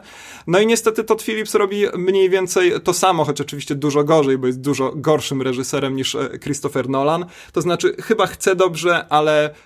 później okazuje się, że jedyny wątek kobiecy jest zupełnie dosłownie halucynacją, a masy ludzkie, które tutaj powstają przeciwko bogatym, zupełnie dosłownie, co jest jakimś niesamowitym zabiegiem dla mnie, są pozbawione twarzy, nie mówiąc o tym, że ich symbolem zostaje psychopata. Jest tam kilka znakomitych fragmentów, które są rzeczywiście bardzo celnym komentarzem społecznym. Dobra, dobra, ale to ja może okay, się odniosę się, do tego, bo to, tak, bo nie wiem, znaczy po pierwsze tak, no nie wiem e, dlaczego problemem jest dla ciebie to, że tłum nosi maski, jeżeli jest figurą tłumu jakąś tam, tak naprawdę. Znamy to z V jak Vendetta. Tak, okropnego filmu, Zna... który fatalnie absolutnie traktuje E, tu te, do, dokładnie, w dokładnie ten sam sposób. Mam dokładnie ten sam zarzut do Fallout no. Vendetta i tak samo Alan Moore ucierpiał, ale on już sobie dał z tym spokój, więc my też sobie dajmy z tym spokój. Znamy to z ruchu Anonymous, znamy to z wielu ruchów, e, które właśnie takich anarchistycznych, buntowniczych, w których na zasłanianie twarzy jest jakby elementem z perspektywy tych ludzi jakieś tam potrzebnym, no dlatego, że trudniej ich złapać, tak? Wprost, tak, a tu jeszcze chodzi o utożsamienie się z psychopatycznym mordercą. No nie, utożsamienie się z mordercą bogatych, tak? Bo w ten sposób ta postać tak, zostaje owak. gdzieś tam wykreowana, wykreowana w mediach. Tak, owak, że ludzie idą po prostu masowo za psychopatycznym mordercą, nawet jeżeli to jest no morderca no dobrze, ale to jest ohydne ale, dla mnie. No to, to co za straszny film. Tak, naprawdę, dla mnie, no, dla mnie straszny film. E, to teraz to jesteś jak ci krytycy amerykańscy, którzy mają problemy z tym, że pokazuje się zło na ekranie, tak? I że głównym bohaterem jest postać zła, bądź zaburzona, bądź, nie wiem, społeczeństwo jest niemiłe. No sorry. Ej, przepraszam, taki jest wniosek z tego filmu. Społeczeństwo jest niemiłe. No. No i co z tego? to jest jedyny pytam, wniosek co, z tego co, filmu. Co, co z tego? Czy to twoim zdaniem jest na tyle, nie wiem, uszczegółowione społeczeństwo, że ten film e, jest jakąś wielką diagnozą tu i teraz, bo wydaje mi się, że to jest jakiś też fundamentalny sposób różnego patrzenia na, na, na ten film pomiędzy, e, pomiędzy właśnie różnymi, różnymi ludźmi i wydaje mi się, że negatywnie ten Złoty Lew w Wenecji się przysłużył temu filmowi, e, że nagle wszyscy zaczęli go odczytywać jako dzieło artystyczne o współczesnym świecie. No podczas dla, gdy dla mnie no to jest bardzo dobre dzieło stylizacji na Yy, znaczy fantazji na temat yy, kina superbohaterskiego yy, przefiltrowanej przez stylizację na temat yy, kina lat 70. i 80. I niewiele więcej, to znaczy ja nie czuję potrzeby, nie wiem, wychodzenia poza, po, poza ten film i nagle mówienia o tym, że nie wiem, Todd Phillips jest złym dzieciakiem i widzi społeczeństwo tak jak widzą to incele, czyli ta taka najgorsza grupa tak, czy to, czy to, to samo co piwniczaki? takich pi piwniczaków. No mhm. trochę, to, to, troch, trochę tak, tak. In, incele to o, od involuntary celibate, tak? Czyli tych ludzi, którzy, którzy tkwią, tkwią w celibacie, chociaż co na to Daniel nie chcieli. W związku, I w związku w związku z tym no, swoją, swoją nienawiść kierują e, wobec no, przede wszystkim e, żeńskiej strony społeczeństwa, no ale generalnie no, ta frustracja w nich narasta. Tak, na no, szczęście no, w Jokerze kobiet i, nie ma, więc nie ma, nie ma tego i, z, i, i, I ze środowiska Inseli no, też się wy, wy, wywodzili yy, no, uczniowie, którzy dokonywali masakr w, w szkołach w szkołach amerykańskich, wobec czego no, fi, fi, film Jokera w jakoś, jakoś dziwnie został zamieciony przez y, recenzentów amerykańskich e, do takiego y, filmu manifestu rzekomo tej, e, tej grupy społecznej, podczas no, dla mnie wciąż on jest jakąś taką fantazją na temat pewnego, pewnego buntu społecznego. wszystko to w ornamencie właśnie kina ala e, Martin Scorsese, kina gdzieś tam głębokich lat 70. i wszystko w wizji takiej właśnie brudnego, zdegenerowanego miasta Molocha, Gotham ala Nowy Jork. Ale to, że ten film operuje pewnymi właśnie mm, takimi konwencjami kina realistycznego, tak można byłoby powiedzieć. Chociaż nie wiem, czy taksówkarz jest takim kinem realistycznym. No, dla, mnie, dla mnie to jest, to, to, to, to, jest, to, to jest dosyć absurdalne, że, że ten film, ten film został, został właśnie w ten sposób No, ale ten film chce być e, hołdem dla kina lat 70., no, poczynając od logotypu Warner Bros. na samym początku. Znaczy nie, no dobra, no jest hołdem, no jest jakąś stylizacją, prawda, ale to nie znaczy, że jest kinem realistycznym zarazem. Jeżeli ten film operuje y, dziesiątkami cytatów i to takich właśnie wprost, że my tam widzimy, y, nie wiem, chociażby kilkakrotnie te palce przyłożone do głowy, tak jak to robił Travis Bickle właśnie w taksówkarzu. Jeżeli widzimy tam y, to, że mm, mamy takie, takie długie schody, które przypominają te schody w egzorcyście, prawda? Jeżeli mamy tam postać De Niro, która jest y, jakby rewersem postaci z króla komedii, tak? No, Tego tak, tak, tak, właśnie Ruperta Papkina aspirującego, przez gdy tutaj Arthur Fleck jest tym papkinem. Niektórzy mówią, że to jest taka właśnie, takie skrzyżowanie taksówkarza i, yy, i, króla komedii, ale tam jest jeszcze więcej, no bo tam jest jeszcze życzenie śmierci właśnie Michaela Winnera z Charlesem Bronsonem, to ta scena zabójstwa yy, dokonana przez Jokera w metrze, no to jest właśnie jak stamtąd wyciągnięta, więc wydaje mi się, że tak jak Marvel Cinematic Universe stylizował swoje filmy na jakieś konkretne kino gatunkowe, jeżeli Kapitan Ameryka mógł być e, odpowiednikiem Roberta Redforda z Trzech Dni Kondora, to dlaczego na miłość boską ta stylizacja tutaj na właśnie to kino, kino Scorsese'ego i spółki, na to mroczne kino lat 70. i 80. jest po pierwsze odsądzana od czci i wiary jako właśnie jakieś totalne klisze. Jeżeli to się dzieje w Marvel Cinematic Universe także, a po drugie jest y, traktowana jako kino y, turborealistyczne opowiadające o współczesności. No ja tego totalnie nie rozumiem. No mamy, mamy właśnie jakąś retrostylizację, która przy, przy okazji dla mnie nie oznacza w żaden sposób nostalgii, jak to wytknął Michał Oleszczyk w swoim, w swoim podcaście Spoilermaster. Po, polecam mm, notabene przesłuchać. No ale, ale, ale tutaj się fundamentalnie nie zgadzam zarówno z tobą, jak i Michałem Oleszczykiem. Tak, no ja tego odcinka Michała jeszcze nie słyszałem, więc do tego się odnieść nie mogę. E, odniosę się do tych krytyków amerykańskich. E, ja rzeczywiście e, zgadzam się, bo nie zrozumiałem dokładnie, co miałeś na myśli, ale jeżeli chodziło ci o to, że rzeczywiście problemem jest dla mnie to, że jest to nieciekawa diagnoza o nieciekawym bohaterze, no to, no to tak, jest to dla mnie nieciekawa diagnoza o nieciekawym bohaterze. Jeżeli chodzi o drugie mm, popularne... Nie, krytycy amerykańscy mówią, że ten film jest zły. Drugie popularne. Zły, bo namawia do zła. Właśnie, drugie popularne stwierdzenie, że ten film może być rzeczywiście zupełnie dosłownie niebezpieczny, od razu tutaj skreślam i otwarcie mówię, że uważam to za bzdurę, ponieważ e, to filmy nie są niebezpieczne, to nie wiem, dostęp do broni jest niebezpieczny na przykład, e, więc e, z tym akurat nie mogę się zgodzić, ale z tym, że rzeczywiście film pretendujący do miana zniuansowanej diagnozy, poruszający kilka bardzo istotnych wątków i to rzeczywiście jest w ten tekst, w tekst tego Ale gdzie on pretenduje do zniuansowanej diagnozy? Gdzie gdzie tam są jakieś niuanse, właśnie o to mi chodzi, że. Czyli że, zgodzimy że, się z tym, że. Ten film nawet nie próbuje niuansować. No. no, według mnie próbuje niuansować, ponieważ e, stara się przedstawić różne stanowiska. Widać to w takich scenach jak e, wypowiedź Thomasa Wayne'a. Widać to w najlepszym fragmencie tego filmu, kiedy Robert De Niro opowiada żart o superkotach. E, widać to z drugiej strony. Która, kto, kto, kto, na... która wypowiedź Thomasa Wayne'a? No jest jedna wypowiedź Thomasa Wayne'a w wywiadzie telewizyjnym. No, że ludzie są klaunami, tak? Tak, tak. tak. Y, no, jest... i, I w jaki sposób to jest niuansowanie? Czekaj, sama wypowiedź jakieś... nie jest niuans. To znaczy, przede wszystkim temu filmowi, ten film w rezultacie w tym niuansowaniu ponosi porażkę. I to jest dla mnie bardzo istotne. No, nie, no właśnie nie próbuję. No nie próbuję Czyli po prostu jest e, byle jakim, takiego... kolejnym byle jakim filmem o byle jakiej postaci z byle jakim przesłaniem i byle jakim wykonaniem, tak? I na to się mamy no, godzić, że film twoje... jest po prostu nie ma żadnych ambicji. Trochę przestrzeliliśmy, ponieważ rzeczywiście pewna instytucja, w tym przypadku festiwal w Wenecji, powiedziała nam, że powinniśmy ten film trochę, trochę inaczej traktować, ale tak naprawdę obniżmy nasze oczekiwania, to będziemy mniej rozczarowani. No to 99% filmów jest naprawdę znakomitych. Nie. Nie, no ten film jest znakomitą stylizacją, która właśnie łączy y, też poetykę takiego Mind Game Movie, no niech, dobrze, dopowiem to, mindfucka wprost, prawda, bo no tak. No tak. Tak, tak, tak, to, tak tutaj y, są, są, są jakby roz, rozdane karty, że jesteśmy cały czas przy tej postaci Artura Fleka i no jest to spojrzenie zapośredniczone przez postać, która ulega w jakiś sposób degeneracji tożsamości, tak? I gdzieś na końcu właśnie te, tego rozpadu, tej degeneracji pojawia się Joker. Joker jako zupełne właśnie przeistoczenie.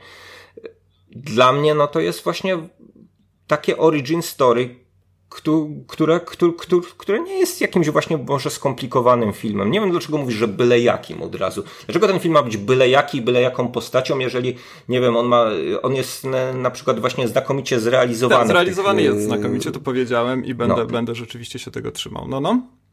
Dla, dlaczego, dla, dlaczego ta postać ma, ma, ma być byle jaka, jeżeli jest y, znakomicie zagrana przez Joaquina Phoenixa i moim zdaniem no właśnie jakoś konsekwentnie prowadzona ku temu przeistoczeniu właśnie z postaci Artura Fleka, jakiegoś właśnie e, zakompleksionego, chorego człowieka w, w postać, która właśnie już nie ma nic do stracenia, w związku z czym może siać chaos, tak jak y, no, jego odpowiedniki w innych, w innych utworach popkultury. No, aczkolwiek z Jokerem Hita Ledgera nie ma nic wspólnego, to znaczy różni ich podstawowa kwestia, która sprawiała, że mm. Joker Hita Ledgera, tak jak Joker Alana Mura, na którym Gdzieś tam w pewnych elementach Arthur Fleck również jest wzorowany, aczkolwiek to się tutaj nie udaje. E, dzięki czemu właśnie Heath Ledger był postacią tak fascynującą, to znaczy e, w, co zostało mi zresztą przypomniane, za co serdecznie dziękuję Karolinie, e, w drugiej części Nolanowskiego Batmana mamy przetworzenie tego słynnego cytatu z zabójczego żartu Alana Mura, w którym mamy opowieść o tym, że wystarczy tylko i wyłącznie jeden zły dzień, żeby popchnąć człowieka za granicę szaleństwa, co jest zupełnie fascynującym przekonaniem i rzeczywiście burzy mój spokój jako odbiorcy kultury, odbiorcy tekstu kultury, czegoś, co czasem nawet aspiruje do rangi sztuki, aczkolwiek w przypadku kina wychodzi to niezwykle rzadko i rzeczywiście daje mi coś do namysłu. No tymczasem tutaj mam Artura Fleka, który y, nie miał tak naprawdę, nie tylko nie miał jednego zła, złego dnia, ale nie miał ani jednego dobrego dnia. Oczywiście nie będę tutaj e, wartościował tego, który bardziej z nich powinien być postacią godną tego, żeby popaść e, w cudzysłowie w szaleństwo, bo to oczywiście jest e, zachowanie, byłoby zachowanie z mojej strony nieuczciwe, ale na, taki poziom, na takim poziomie po prostu osoby, która wymaga pewnej jakby zmotywowania go do pewnej refleksji, no to dlatego ten Joker Hita Ledgera podoba mi się, podoba mi się dużo bardziej. Naprawdę. Już nie mówię tutaj też o samym wykonaniu, nie mówię o porównaniu aktorskim, bo tam jednak kilka decyzji jest radykalnie odmiennych między Ledgerem a Phoenixem, ale mówię o samej, samej idei postaci. Tu ten ledgerowski Joker podoba mi się dużo bardziej. No dobrze, no ale to dlaczego ta postać ma być byle jaka, jeżeli, nie wiem, no moim zdaniem właśnie jest dookreślana cały czas, jeżeli no właśnie cały czas się trzymamy tej postaci, no, no nie wiem, no wskaż mi tam byle jakość w tej postaci, bo ja tego nie widzę. Dobrze, oczywiście. No mam podstawowy. Oj, przepraszam, bo kopnąłem w krzesło.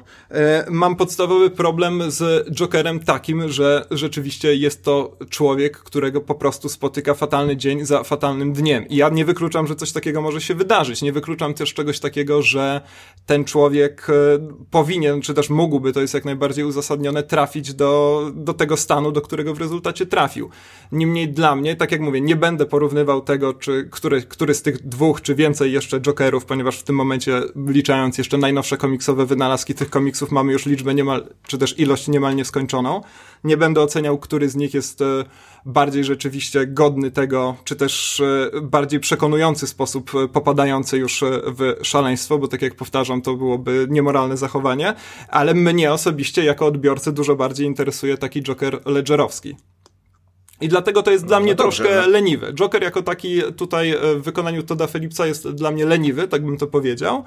E, niemniej uważam, że sama postać Jokera nie jest główną, e, nie, nie, jest głównym problemem tego filmu. Ja będę utrzymywał, no być może tu się po prostu radykalnie różnimy w koncepcji kina, ale ja będę jako takiego, ale ja będę utrzymywał, że ten film jednak ma ambicje i to nie tylko dlatego, że jury festiwalu w Wenecji mi to powiedziało, ma ambicje do tego, żeby opowiedzieć coś o czymś, opowiedzieć o systemie. Mamy te wszystkie nie tylko opowieści tutaj dotyczące samego systemu politycznego, rozłamu i tak dalej, mamy tam też wprost podniesione kilka kwestii dotyczących chociażby odcięcia dostępu do zdrowia psychicznego, swoją, przepraszam, do leków y, pomagających w zdrowiu psychicznym. Swoją drogą ten dyskurs na temat szaleństwa tu jest zupełnie fascynujący, ponieważ główny bohater przestaje brać leki i zaczyna mordować. Y, po czym na końcu, no być może, być może był to jakiś przewrotny plan Toda Phillipsa, chociaż ja tego absolutnie nie, nie akceptuję jako odbiorca, żeby rzeczywiście na końcu stwierdzić, e, czy też podsumować, tak jak Joker w programie telewizyjnym, że on jest jednak całkowicie apolityczny i po prostu nie wierzy w absolutnie nic. Co też oczywiście jest jakąś wartością, niemniej no, mnie jako odbiorcy się ten element filmu zupełnie nie, nie podoba. No okej, okay, no to jakby sprowadzamy to właśnie do tego, że to jest po pierwsze nie twój Joker i... Znaczy sprowadzamy do tego, że mamy twoja inne gusta, no tak. Nie, nie twoja wymowa filmu, czyli nie podoba ci się nihilizm A, Nie, nie, filmu, absolutnie tak, nie. Ja nie uważam też, żeby ten film był e, w taki rasowy, przekonujący, zmuszający do refleksji e, sposób e, nihilistyczny. Ponieważ ja wychodzę z założenia, że nihilizm jest nadzwyczaj tak naprawdę skomplikowaną i złożoną filozofią, która w tym filmie nie zostaje w żaden sposób zrealizowania, zrealizowana. To znaczy powtarzanie, że jest okropnie, to nie jest nihilizm. Po prostu. No jeżeli y, tutaj się trzymamy tego, że ten, że ten film odzwierciedla spojrzenie mm, Artura Flecka slash Jokera na, e, na świat, to u końca tej drogi dla mnie jednak ten nihilizm jest. To znaczy, nie wiem, nie, no wydaje mi się, że wydaje mi się, że to jest punkt, punkt dojścia, e, w, który, w którym no Artur, dla Artura to jest wyzwolenie. Natomiast y, no, to, jest, to, jest, to, to, jest, to jest właśnie ta przewrotność origin story, która, która, która mi się podobała w tym filmie, tak, że ktoś, ktoś, ktoś się odważył na zrobienie czegoś właśnie w taki sposób. Y, Arebur, y, zauważmy, że tutaj, tutaj nawet mm, pe, pe, pewne sceny jakby w wprost dla mnie, dla mnie o, o, odzwierciedlały inne symboliczne sceny w dochodzeniu stawania się, stawaniu się kimś w filmach amerykańskich, w takich filmach, w których no właśnie mamy jakiegoś tam takiego szarego bohatera, a on nagle, nagle, nagle się staje, staje naprawdę kimś, no i takim jakimś najbardziej symptomatycznym, symptomatyczną postacią wydaje mi się w całej historii kina tutaj jest Rocky oczywiście. I e, dla mnie chociażby ta scena, w której e, Arthur już jako Joker tańczy schodząc po schodach, to jest właśnie taki antyroki i to jest, i to jest scena, która, yy, która moc, mo, mo, mocno podkreśla, jak ten film ma zwrócony właśnie przeciwnie wektor do tych, do tych opowieści o amerykańskim e, śnie. Dla mnie to jest właśnie opowieść o, o amerykańskim koszmarze, prawda? Ale, ale wciąż no jakby taka fantazja na ten temat e, e, hollywoodzka, więc no nie pozbawiona pewnych, pe, pe, pewnych uproszczeń i, i jednak no właśnie kompletnie dla mnie niezniuansowana też przez to, że że trzymamy się tej postaci Jokera. No jeżeli tam mamy jakieś niuansowanie, to tylko moim zdaniem właśnie w, w tym, że w momencie, gdy Artur od, odstawia leki, e, w pewnym momencie nie jesteśmy w stanie dojść do tego, co tak naprawdę e, jest rzeczywistością, a co jest, e, co jest jego. No, ale to jest jakaś próba formalnego niuansowania, tak? Przede wszystkim. Mm, tak, tak. No i tutaj i tu, i, tu, i tu bym to niuansowanie właśnie gdzieś, y, gdzieś, gdzieś zatrzymał. Natomiast nie uważam, że ten, że ten film próbuje przedstawiać jakieś różne mm, różne diagnozy społeczne, czy różne sposoby patrzenia na społeczeństwo. No, nie ma jakichś wielkiej perspektywy Thomasa Wayne'a. Nie wiem, w którym momencie jesteśmy w stanie się opowiedzieć po stronie Thomasa Wayne'a i tych gości z Wall Street, których, e, których Arthur e, morduje w metrze. No tam jest, tam jest Nie, przedstawienie tak, perspektywy to nie jest to samo, że musisz od razu się z kimś zgodzić, prawda? Jedno nie równa tak, się drugiemu. Tak, nie, no oczywiście, natomiast yy, natomiast no, mówiłeś, że, że ten film gdzieś odbija się pomiędzy różnymi stronami tak. patrzenia. No, dla mnie to nie, to nie ma odbijania się między różnymi stronami. Dla mnie to jest perspektywa cały czas Artura, który, który idzie w, no, w tą stronę właśnie totalnie nihilistycznej postaci, jaką jest Joker. No to jest zresztą interesujące, że ten film jest e, niemal całkowicie niczym 400 batów dawno temu skupiony na swoim bohaterze i praktycznie kamera się od niego nie odkleja. No ja będę jednak, e, tutaj pewnie nie przekonamy się nawzajem, e, ja będę jednak uparty, że w wielu elementach tego filmu, które czy wydarzają się na pierwszym, czy na drugim, czy na trzecim planie, czy tylko i wyłącznie na poziomie dźwiękowym, ten film rzeczywiście stara się być pewną diagnozą społeczną jeżeli się nie stara, to jest to w takim razie nieodpowiedzialność reżysera, że Dlaczego? montuje takie, że wmontowuje takie elementy do swojego filmu. Być może jest to, to akurat jest dość oczywiste. Ale jakie elementy? No, ale nie, Proszę no nie bardzo, no już usiłowałem ci kilka razy wytłumaczyć, jak wiele jest tam elementów, e, łącznie z nawet głupimi nagłówkami gazet, które leżą obok łóżka Artura Fleka, które rzeczywiście sugerują no. próbę pewnego szerszego spojrzenia. Y, tam... No i dla, dlaczego to ma być diagnozą społeczną? To, to znaczy to w rezultacie diagnozą nie jest. To jest rozpaczliwą próbą powiedzenia czegoś o społeczeństwie, które odcina dostęp do leków, na przykład. Wątku, który pojawia się w tym filmie zresztą nawet dwa razy więc wydaje mi się, że to i zresztą jest też katalizatorem kolejnych wydarzeń. To jest y, no jeden tak, z elementów, no, jest to na tyle... jednak jest tam próba pokazania, że Arthur Fleck, mimo tego, że kamera podąża cały czas za nim, absolutnie nie funkcjonuje w próżni, że on jest pewnym produktem tak naprawdę, jest produktem zachowań ludzi takich jak Thomas Wayne, jest produktem systemu, który odcina mu dostęp y, do leków i tak dalej no w rezultacie to wszystko sprowadza się do tego, że e, wściekły tłum e, w maskach pali samochody. No, mm, to jest, to. No tak, tylko że że to wszystko jest bardzo mocno zhiperbolizowane. No nawet ta scena właśnie z terapeutką, która mówi, że no o, sorry, ale już się nie będziemy spotykać, bo zwijamy biznes, bo obcięli nam fundusze i tak dalej. E, no tam Artur pyta, co, co z jego lekami, tak, gdzie się może zgłosić i ona no, nie jest w stanie mu nic powiedzieć na ten temat, prawda? I wydaje no mi się to... No to jest interesujące że, bardzo właśnie.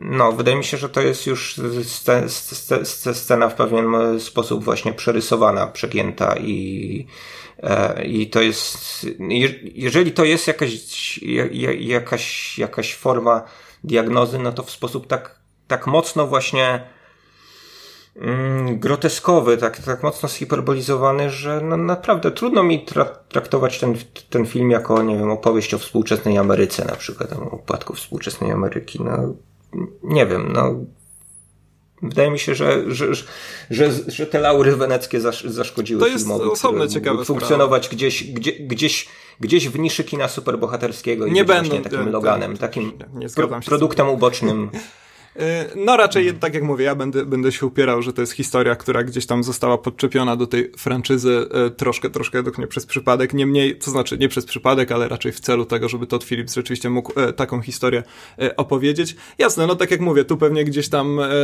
dość radykalnie rozmija nam się po prostu spojrzenie być może na kino w ogóle. Ja akurat nie biorę pod uwagę szczególnie laurów z festiwalu w Wenecji, które mnie owszem zaskoczyły, ale no myślę, że doświadczenie nas obu pokazuje już i miliona innych widzów na świecie, milionów innych widzów na świecie, że laury festiwalowe niekoniecznie muszą być e, istotne w żaden sposób. E, nagradzane zostają filmy, które wyjątkowo na to nie zasługują. Być może gdyby Joker dostał nagrodę w Berlinie, e, festiwalu znanego ze swojego profilu politycznego, to rzeczywiście... No to byłoby jeszcze gorzej dla niego właśnie w tym momencie. To znaczy w ogóle, no im więcej nagród dla Jokera, tym gorzej, ja tak uważam. Być może rzeczywiście z wyjątkiem Joaquina Feniksa, który od dawna gra już e, na jednej nucie, ale w tym filmie rzeczywiście wygrywają pewnie najpiękniej. Swoją drogą bardzo podoba mi się e, umieszczenie. Ale je, je, jak to na jednej nucie? Joaquin Phoenix na jednej no, nucie? Jest kilka takich jego najważniejszych e, kreacji, jak mi się wydaje, które rzeczywiście są tą postacią, która gdzieś tam nie dogaduje się ze społeczeństwem. Być może nieładnie mówię, że na jednej nucie, ponieważ on rzeczywiście graje w sposób zróżnicowany, nawet jeżeli między nimi można znaleźć bardzo dużo punktów wspólnych. Tak, tu się, tu się zgodzę, że to, że to nie jest e, dobre określenie. Joaquin, jeżeli e, mnie, mnie słyszysz, to poprawiam się natychmiast. E, swoją drogą nie chciałbym, żeby mnie słyszał, ponieważ reakcje Joaquina Feniksa w różnych wywiadach z dziennikarzami i tak dalej zawsze napełniały mnie szczerym przerażeniem i strachem. Nie wiem, czy kiedyś miałeś okazję obejrzeć takie kompilacje na YouTubie, ale jest to fascynujące przeżycie. Uciekł, uciekł ostatnio chyba z radia BBC, bo coś mu się też nie spodobało pytanie. Znaczy, czy uciekł, no nie wiem, obraził przerażony wyszedł, tak. Jak Jan Maria Rokita dawno temu. Mm, ludzie powinni mieć prawo do tego, żeby uciekać ze studiów e, czy radiowych, czy e, telewizyjnych, tak mi się wydaje. E, w każdym razie, wracając jeszcze do clue mojej wypowiedzi, czy też zbliżając się dopiero do clue, a, a wracając do punktu, z którego to się wszystko zaczęło, ja akurat nie uważam, choć oczywiście nie jestem przeźroczysty i na pewno gdzieś to z tyłu głowy się działo, ale nie uważam, żeby festiwal w Wenecji temu filmowi, w moim w każdym razie odbiorze, zaszkodził. Ja jestem przekonany w moim, w w, przez mój prywatny filtr te wszystkie elementy, które każą mi ten film odbierać jako nieudaną próbę diagnozy, rzeczywiście wpisane są sam, w sam tekst tego filmu, a nie w jego instytucjonalne krążenie i opinie i parateksty, które wokół tego filmu się konstruują. E, no i tyle, no i dlatego mi się to nie podobało. Co mi się podobało, to użycie e, w kluczowej scenie tego filmu e, White Room zespołu Cream, który jest jednym z najwybitniejszych utworów na świecie i bardzo się cieszyłem, że mogłem go posłuchać z multiplexowych głośników. To jest, to jest wielka zaleta. I jeżeli mówimy jeszcze o takich detalach, no to rzeczywiście udało się kilka, scena morderstwa w pokoju, z niskim człowiekiem, czy też małym człowiekiem, który nie jest w stanie doskoczyć do łańcucha. Osobą niskorosłą chyba tak. Dobrze, to jest e, jedna pewnie z moich ulubionych scen e, w kinie 2019 roku. E, jest to oczywiście wywleczenie nam kawa na ławę tego stwierdzenia, że życie to nie jest tragedy, tylko fucking comedy, jak stwierdza e, Arthur Fleck, ale rzeczywiście, no pojedyncze sceny, także praca operatora Lorenza Shera, który gdzieś tam bardzo ładnie, dyskretnie operuje tymi charakterystycznymi białym, zielonym i czerwonym kolorem to jest, to jest coś, co rzeczywiście zasługuje na e, pochwałę. E, zacząłem w ogóle od tego Joaquina Feniksa, zanim mi przerwałeś. Chciałem tylko powiedzieć, że podoba mi się mm, umieszczenie w tym filmie, zresztą też wydaje mi się niepozbawione znaczenia, Modern Times, tak, Chaplina, ponieważ no, sam Joaquin Phoenix rzeczywiście jest taką powykręcaną wersją Chaplina. Jego fizyczność bardzo mi się tu podoba też, zwłaszcza, że niestety pasuje ona do E, sytuacji osób wyłączonych spod opieki zdrowotnej w Stanach Zjednoczonych i e, Phoenix jest w stanie z tym zrobić rzeczywiście bardzo przejmujące rzeczy. E, chociaż czekam na ten wysyp memów z Phoenixem tańczącym w majtkach w mieszkaniu właśnie, no ale to już nie mamy na to, na to wpływu. Tak, no to nie jest taka transformacja dla transformacji, jaką często y, gdzieś tam obserwujemy w kinie amerykańskim, prawda? Że y, ktoś, y, ktoś utyje albo schudnie drastycznie, najczęściej to Christian Bale, i, ale że nie ma to jakiegoś takiego w, w, albo ma małe wprost przełożenie na rolę. No tutaj, tutaj poświęcenie aktorskie bardzo duże, ale też idzie za tym, no, moim zdaniem, maestria w oddaniu E, tej całej postaci. Ciekawe, że wyciągnąłeś jako swoją ulubioną tę scenę właśnie e, morderstwa, mm, no, chociaż taki to zły film i tak dalej. E, jako Ale całość ten film nie, jest zły. Nie, jako nie. pojedyncze elementy rzeczywiście zaskakująco umiejętnie się broni. Nie, chodziło mi, że ta scena jest taka właśnie mm, makabryczna, a z drugiej strony no, operująca jednak takim makabrycznym humorem, tak można, Wreszcie, można powiedzieć. bo żartów moim... w tym filmie raczej nie ma, choć są, co ciekawe. Ona jednak właśnie dla mnie dobrze, dobrze definiuje postać Artura i to jest jeden z tych właśnie takich schodków na, na drodze do Jokera. E, Michał Oleszczyk w tym odcinku podcastu, którego właśnie jeszcze nie słuchałeś, to wspomina tę scenę jako e, chyba najbardziej okropną, chyba tak, tak, tak się wyraził w tej, w tej scenie, że mm, ona jest oparta właśnie na żarcie z tej, o, z tej osoby, e, osoby niskorosłej, ale e, ja tę scenę bym e, właśnie umiejscowił po pierwsze na gdzieś na, na, na, na, jako, jako jeden z tych najważniejszych punktów na tej, na tej drodze do przeistoczenia się tożsamości Artura e, w Jokera i nie odbieram też tej sceny jako właśnie tylko i wyłącznie taki taki żart, ale to może być jedna ze scen, które, które sugerują, że, mm, że, jest to, że, że jest to scena wyobrażona też przez, przez, przez, przez samego Artura. Tutaj chciałem tak rzucić, nie wiem, publiczności słuchaczom e, ewentualnie e, pod uwagę. Być może ktoś widział kilkakrotnie ten film, ja widziałem go tylko raz, więc nie jestem w stanie wszystkiego potem odtworzyć, tak jak w przypadku Mind Game Movies, które mm, warto oglądać kilka razy, żeby żeby stwierdzić, czy coś miało miejsca, czy nie miało miejsca, bo tam najczęściej mamy do czynienia z tym narratorem niewiarygodnym, który w jakiś sposób wprowadza publiczność w błąd, ale no, ja stawiam taką, taką nieśmiałą tezę, że obok tej, tej, tej sekwencji scen z sąsiadką, y, które nie miały miejsca tak naprawdę i to nam Todd Phillips niestety tak łopatologicznie prezentuje, że one nie miały miejsca, to jest też y, możliwość, że istnieje tutaj szereg scen, które nie miały miejsca też tak naprawdę, ale, ale to wszystko jest wytwór, wytwór psychiki y, Artura Fleka y, i, i ta scena właśnie taka, taka dosyć, dosyć groteskowa, która no ma jakieś takie średnie logiczne uzasadnienie, bo w zasadzie nie wiadomo czemu, czemu, czemu mieliby dwaj koledzy z pracy mieliby, mieliby do niego przychodzić, prawda? No jakby mocno, mocno obrazuje to, kim jest właśnie Joker w tym filmie, albo kim staje się Joker w tym filmie. Otóż staje się w tej scenie takim panem życia i śmierci, ale właśnie nie tylko panem śmierci, jak to w scenie, w scenie zabójstwa wcześniej w tramwaju, ale też e, osobą, która no, według swojego widzimisię decyduje o tym, kto ma żyć, a kto ma umrzeć. I dla mnie to jest jedna z kluczowych scen e, w tym, w tym filmie i no, absolutnie absolutnie tutaj, tutaj powinna, po, po, powinna zostać. Nie traktuję jej jako, jako tylko taki makabryczny żart, chociaż gdzieś na tym poziomie oczywiście może wtórnie także. Fucking comedy w końcu, jak e, mówi nam to niemal w kamerę e, Arthur Fleck. E, no ja ogólnie rzecz biorąc nie przywiązywałbym się do tych kwestii wyobrażonych wątków i tak dalej, ponieważ wątek Zazie Beats, nawet, no, czyli sąsiadki oczywiście Artura Flecka, nie pamiętam niestety, zresztą nie zdziwiłbym się, jakby ona nie została w tym filmie nazwana po prostu. No jest on zupełnie niepotrzebny i ten zwrot, w którym dowiadujemy się, że jest to tylko wyobrażenie, no wzbudzał tylko mój uśmieszek, ponieważ sam... Do, sam wątek Zazie Beats nie, do, nie dodaje żadnych nowych informacji na temat Jokera, więc fakt, iż rzeczywiście on jest tylko mm, wyobrażeniem, jest dla mnie zupełnie no, no, obojętny. Wydaje mi się, że wydaje mi się, że też to jest jakiś tam kamyczek właśnie na tej, na tej drodze, drodze do Jokera, bo to jest taka opowieść o odcinaniu jednak tych y, linek, które cię wiążą ze społeczeństwem, prawda? No i zauważ, że na początku y, Artur jest jakoś tam ze społeczeństwem y, związany poprzez pracę, poprzez to, że właśnie ma kogoś, kim się ma opiekować. Być może właśnie rodzi się jakieś uczucie.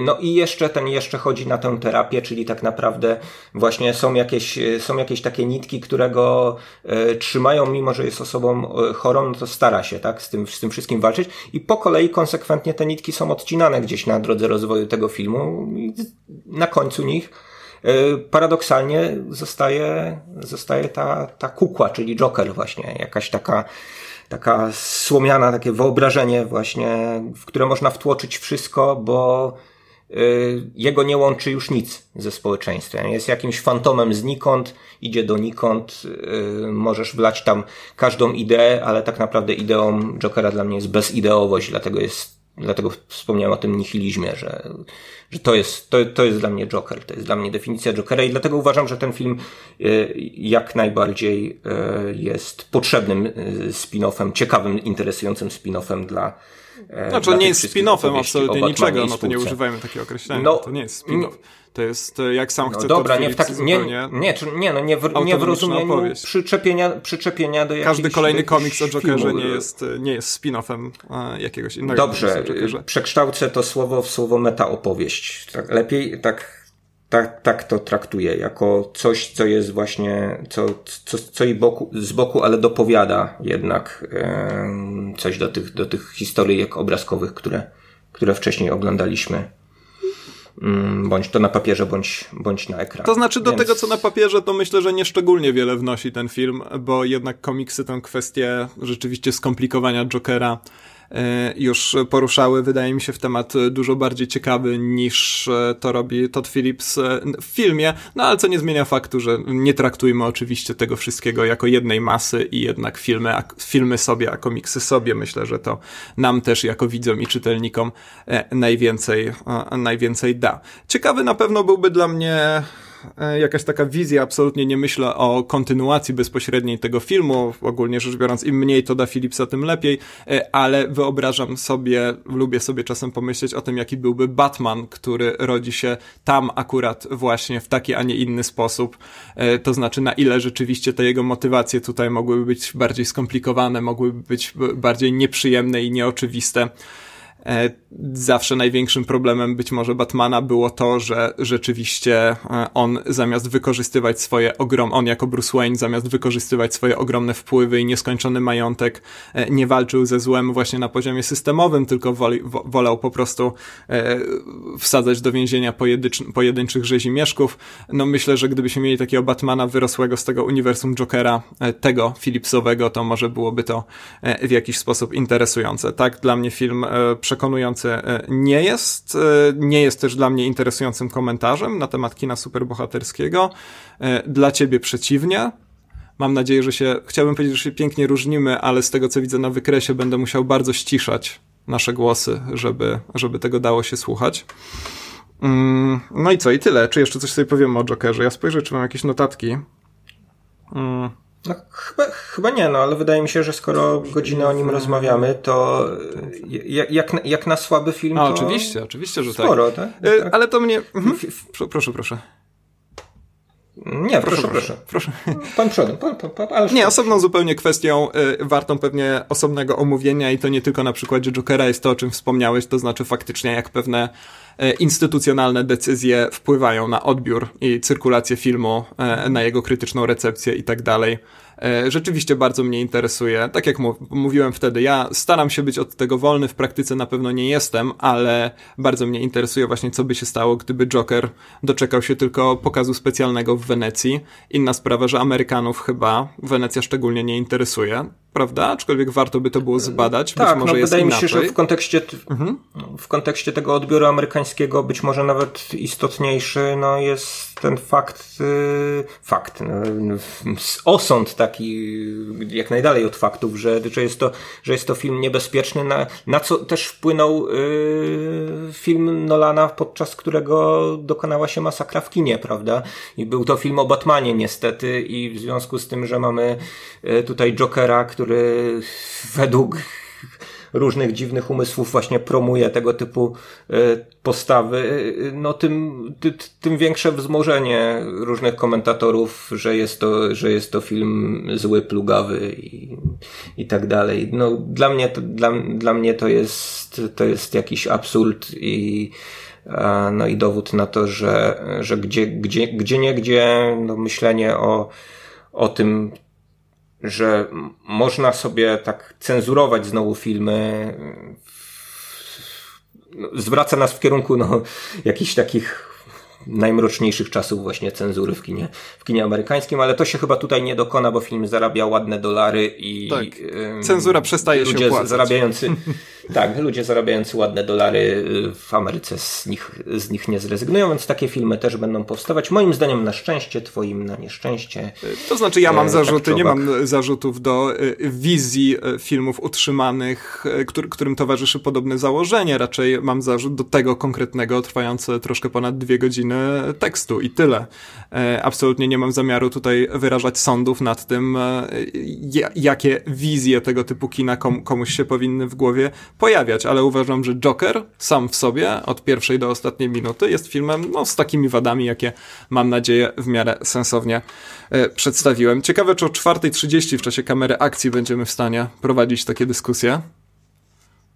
No, a może teraz jest chyba różne w końcu słuchacze nie wiedzą. No, nie, nie, nie wydaje mi się, znaczy chyba moje, moje, moje zegary nie kłamią, no, ale poprosimy o osąd także tych słuchaczy, którzy na kamerę akcji nie będą mogli dotrzeć, więc może, może skomentują y, Jokera, film bardzo dobry, zły, brzydki. Odrażający, e, tak. Tak, więc, więc, więc y, prosimy, prosimy o komentarze, no bo ten film nas podzielił niewątpliwie. Więc... E, tak, pierwszy raz od czasów La La Land, jak mi się wydaje. Pierwszy raz chyba tak mocno, to znaczy jakieś tam podziały pomiędzy nami istnieją, ale... Ale to dobrze. Ale dobrze. Bardzo, dobrze, że takie filmy. bardzo dobrze. Dobra, no to co? Skoro tak dobrze, to dobrze skończmy. Żegnając się miło, zapraszając jeszcze raz na kamerę akcję, zapraszając również do wystawiania nam recenzji na iTunes, lubienia fanpage'a na Facebooku, no i oczywiście mówienia o tym podcaście jednej losowej osobie na ulicy. I słyszymy się już, mamy nadzieję, znowu za dwa tygodnie. Ten odcinek ukazuje się albo we wtorek, albo w środę. Oczywiście nam zdecydowanie bliższe są środy lub czwartki jako dni publikacji i będziemy starali się w to ponownie mm, kierować się. I tyle. Bardzo dziękujemy za posłuchanie tego kolejnego odcinka i do usłyszenia. Pa, pa. Sayonara, żółwie.